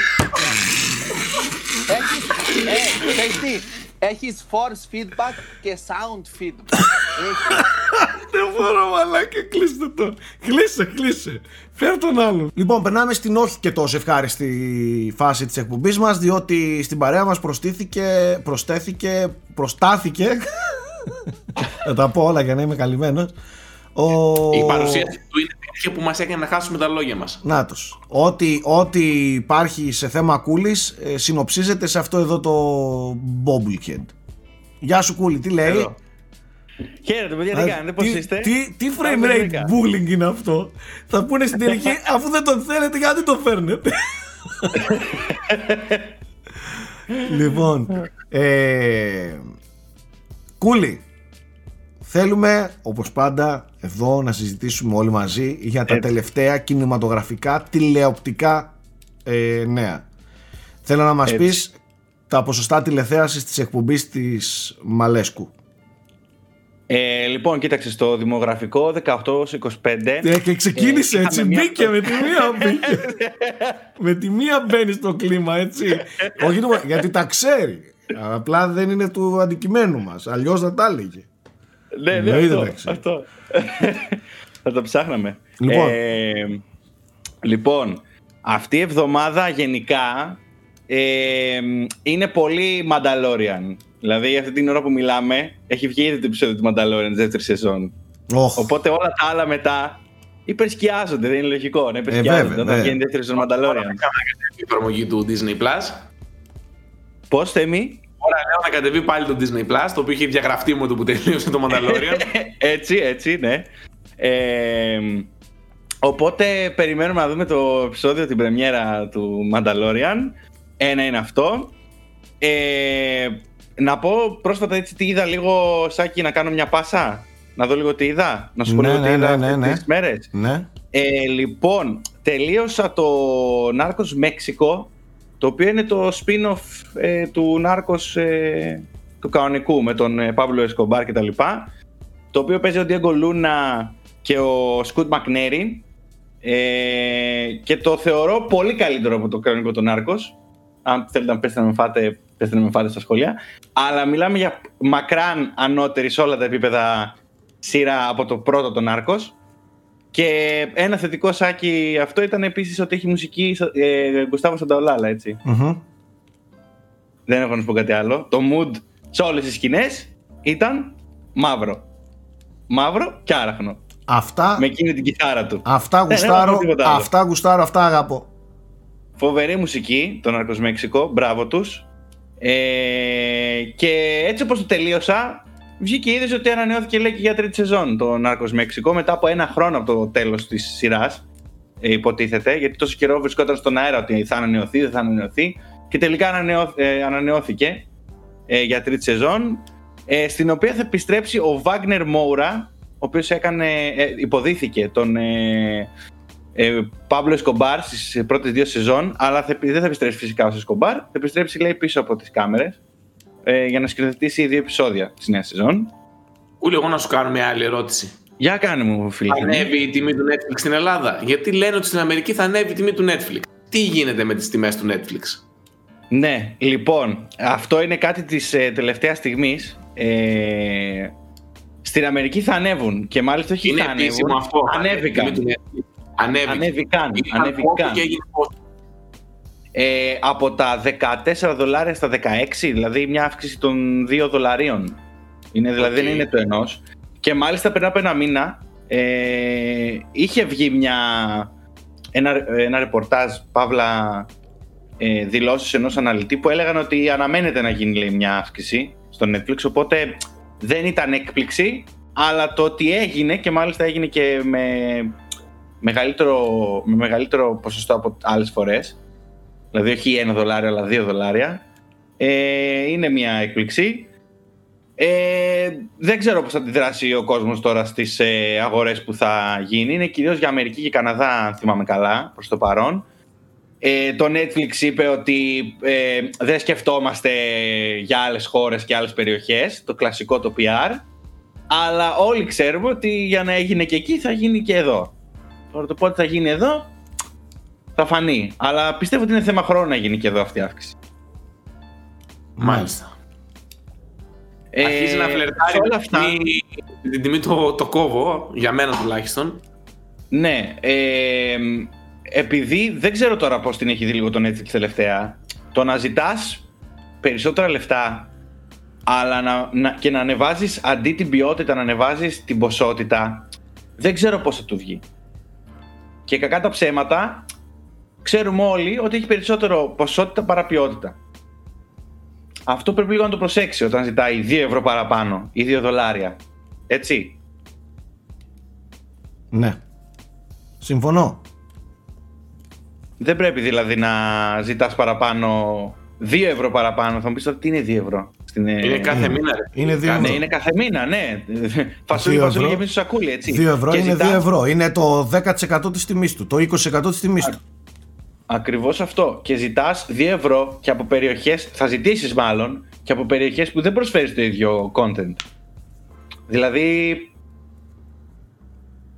Netflix, Καταλάβατε, ε; καταλάβατε γιατί καλό κάνει πάντα ο πολύς ανταγωνισμός, αλλά καλός ανταγωνισμός. Δηλαδή θα έπρεπε να είναι πιο προσβάσιμες οι υπόλοιπες ανταγωνιστικές υπηρεσίες σε όλο τον πλανήτη όπως είναι το Netflix και θα σου έλεγα εγώ αν θα ανέβαζε εύκολα 2 ευρώ την τιμή του. Έτσι. Έτσι. Περιμένουν πάρα Βέβαια πολύ μην ξεχνάμε την ότι η επέκταση Disney του ζητούσε Disney. 30 ευρώ για να δεις μια ταινία. Ναι, αυτό το οποίο μάλλον δεν παίζει να το ξανακάνει. Δεν ξέρω αν θα το. Δεν θα το κάνει τουλάχιστον πιστεύω ξανά σύντομα. Ναι. Γιατί π.χ. το Soul, που είναι η επόμενη μεγάλη ταινία της Pixar, ε, με τον ε, Jamie Foxx, ναι, ναι, ναι. ε, θα είναι δωρεάν από ένα σημείο και μετά. Θα βγει δηλαδή πώς βγαίνει στο Δωρεάν. Netflix μια Μέσα ταινία. στην συνδρομή, δεν είναι. Ναι, δωρεάν μέσα Άρα, συνδρομή, ναι, ναι. Αν πληρώνεις συνδρομή. Ε, μέσα συνδρομή δεν θα έχει έξτρα χρέωση. Το θέλω να Ε, Δεν είναι ότι μην το πάρουμε, μας το χαρίζεις κιόλας Disney. Σε ευχαριστούμε πολύ. Την Καλά, πληρώνεις. προφανώς, ναι. Απλά δεν χρεώνει έξτρα. Δηλαδή αυτό το, χρ- το 30 ευρώ έξτρα ήταν. Πού, πού πας, ρε Disney, να πούμε, κάτσε καλά. 30 ευρώ. 30 δολάρια, μάλλον. Sorry. Ναι. Είναι λίγο παράξενη αυτή η, η περίοδος γενικά για τις streaming υπηρεσίες. Ε, πρόσφατα κιόλας ε, πτώχευσε το, το Quibi που ήταν ε, μια νεοσύστατη streaming υπηρεσία mobile, μόνο για mobile συσκευές βέβαια η οποία δεν άντεξε πάνω από 6 μήνες, έφυγε. Μάλιστα. Κλάψαμε.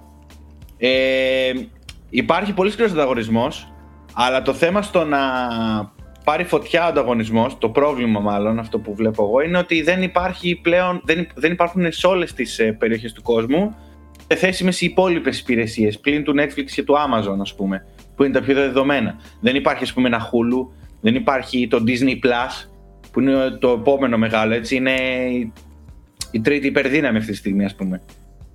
Είναι το Amazon Netflix, Prime. Amazon, Netflix, Amazon και Disney Plus. Δηλαδή αυτοί είναι πολύ μεγάλοι παίκτες. Είναι και το HBO Max που λείπει επίσης.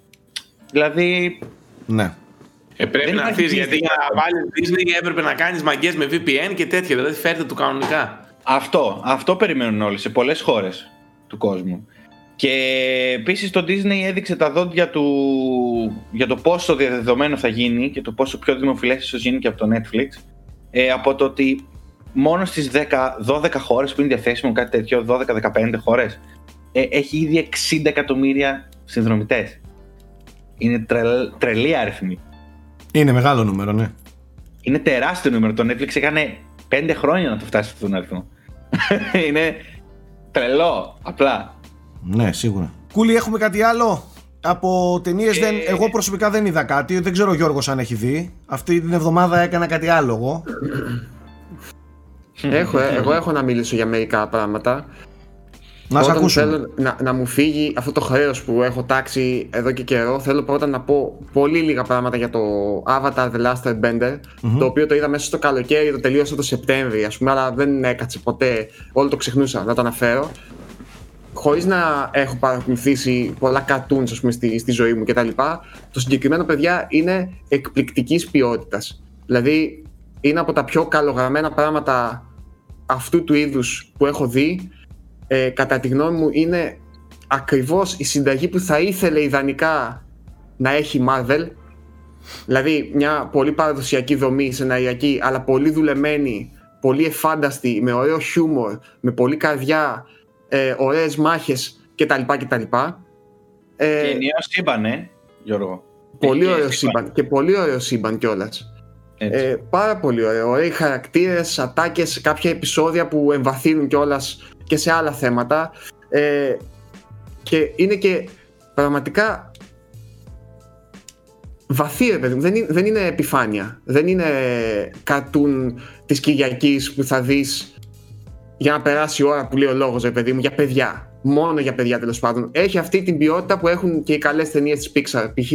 που μπορούν να θίγουν θέματα και να τα εξερευνούν σε αρκετό βάθος και με, με αρκετά μεγάλη ευγλωτία, ας πούμε. Ε, ακόμα και με ένα περιτύλιγμα πιο παιδικό. Το σας το προτείνω ανεπιφύλακτα. ε, α, Είτε είστε μικροί, μεγάλοι, είτε σας αρέσουν ε, αυτού του στυλ, είτε όχι. Είναι πραγματικά πολύ ποιοτικό. Αλήθεια. Εγώ το έχω δει, Γιώργο, και ό,τι είπες ισχύει και με το παραπάνω. Πόσο σεζόν είναι αυτό, τρεις ή τέσσερις; Ε, Είχε δύο- μεγαλούτσικο. Ε, δύο νομίζω. Όχι, περίμενε, όχι, βλακίες λέω. Τρεις. Έχω ξεχάσει, νομίζω τρία Έχει βιβλία είναι. Three books νομίζω είναι. Από Ε, 20 και έχουν και κάτι πολλά επεισόδια το επεισόδια, καθένα. Ναι, 20 κάτι επεισόδια είναι το καθένα. Νομίζω είναι τρεις.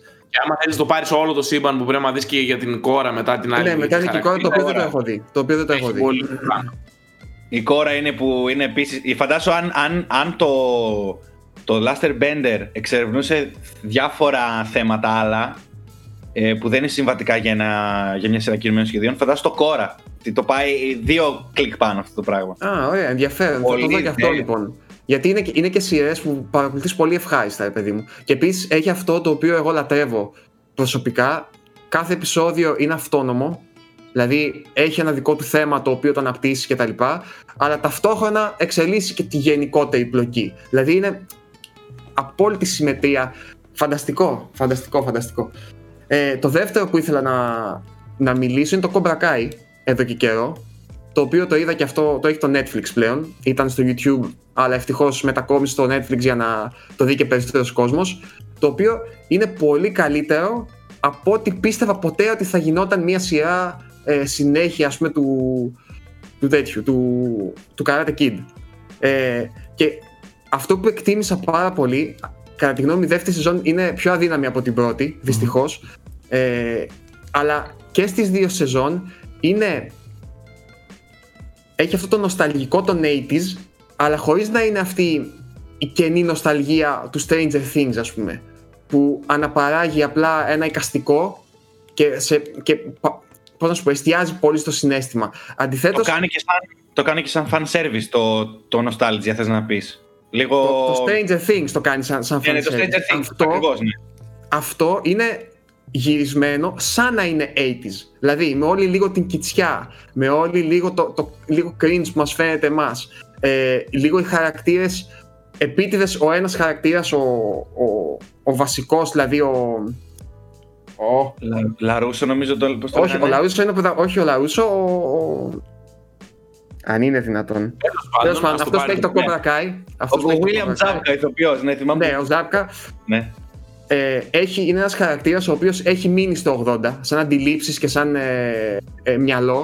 Οπότε όλη η σειρά ουσιαστικά είναι ένας διάλογος με όλη τη δεκαετία του 80 αλλά με την πραγματική δεκαετία του 80 όχι με την νοσταλγική δεκαετία του 80 και, και αυτό είναι ένα πολύ ευχάριστο και λίγο χαζούλικο ας πούμε show σε πολλά σημεία αλλά πίσω από αυτή τη χα- ψιλοχαζομαρούλα έχει ωραία θέματα και οι χαρακτήρες είναι, αναπτύσσονται σχετικά καλά ε, δεν είναι άσχημο. Υπάρχουν στιγμές που μοιάζει λίγο με Baywatch φάση, δηλαδή έχει αυτό μελόδραμα, ξέρω εγώ, με παιδάκια και τα λοιπά και έρωτες και, τα, και τέτοια. Ε, αλλά, τι.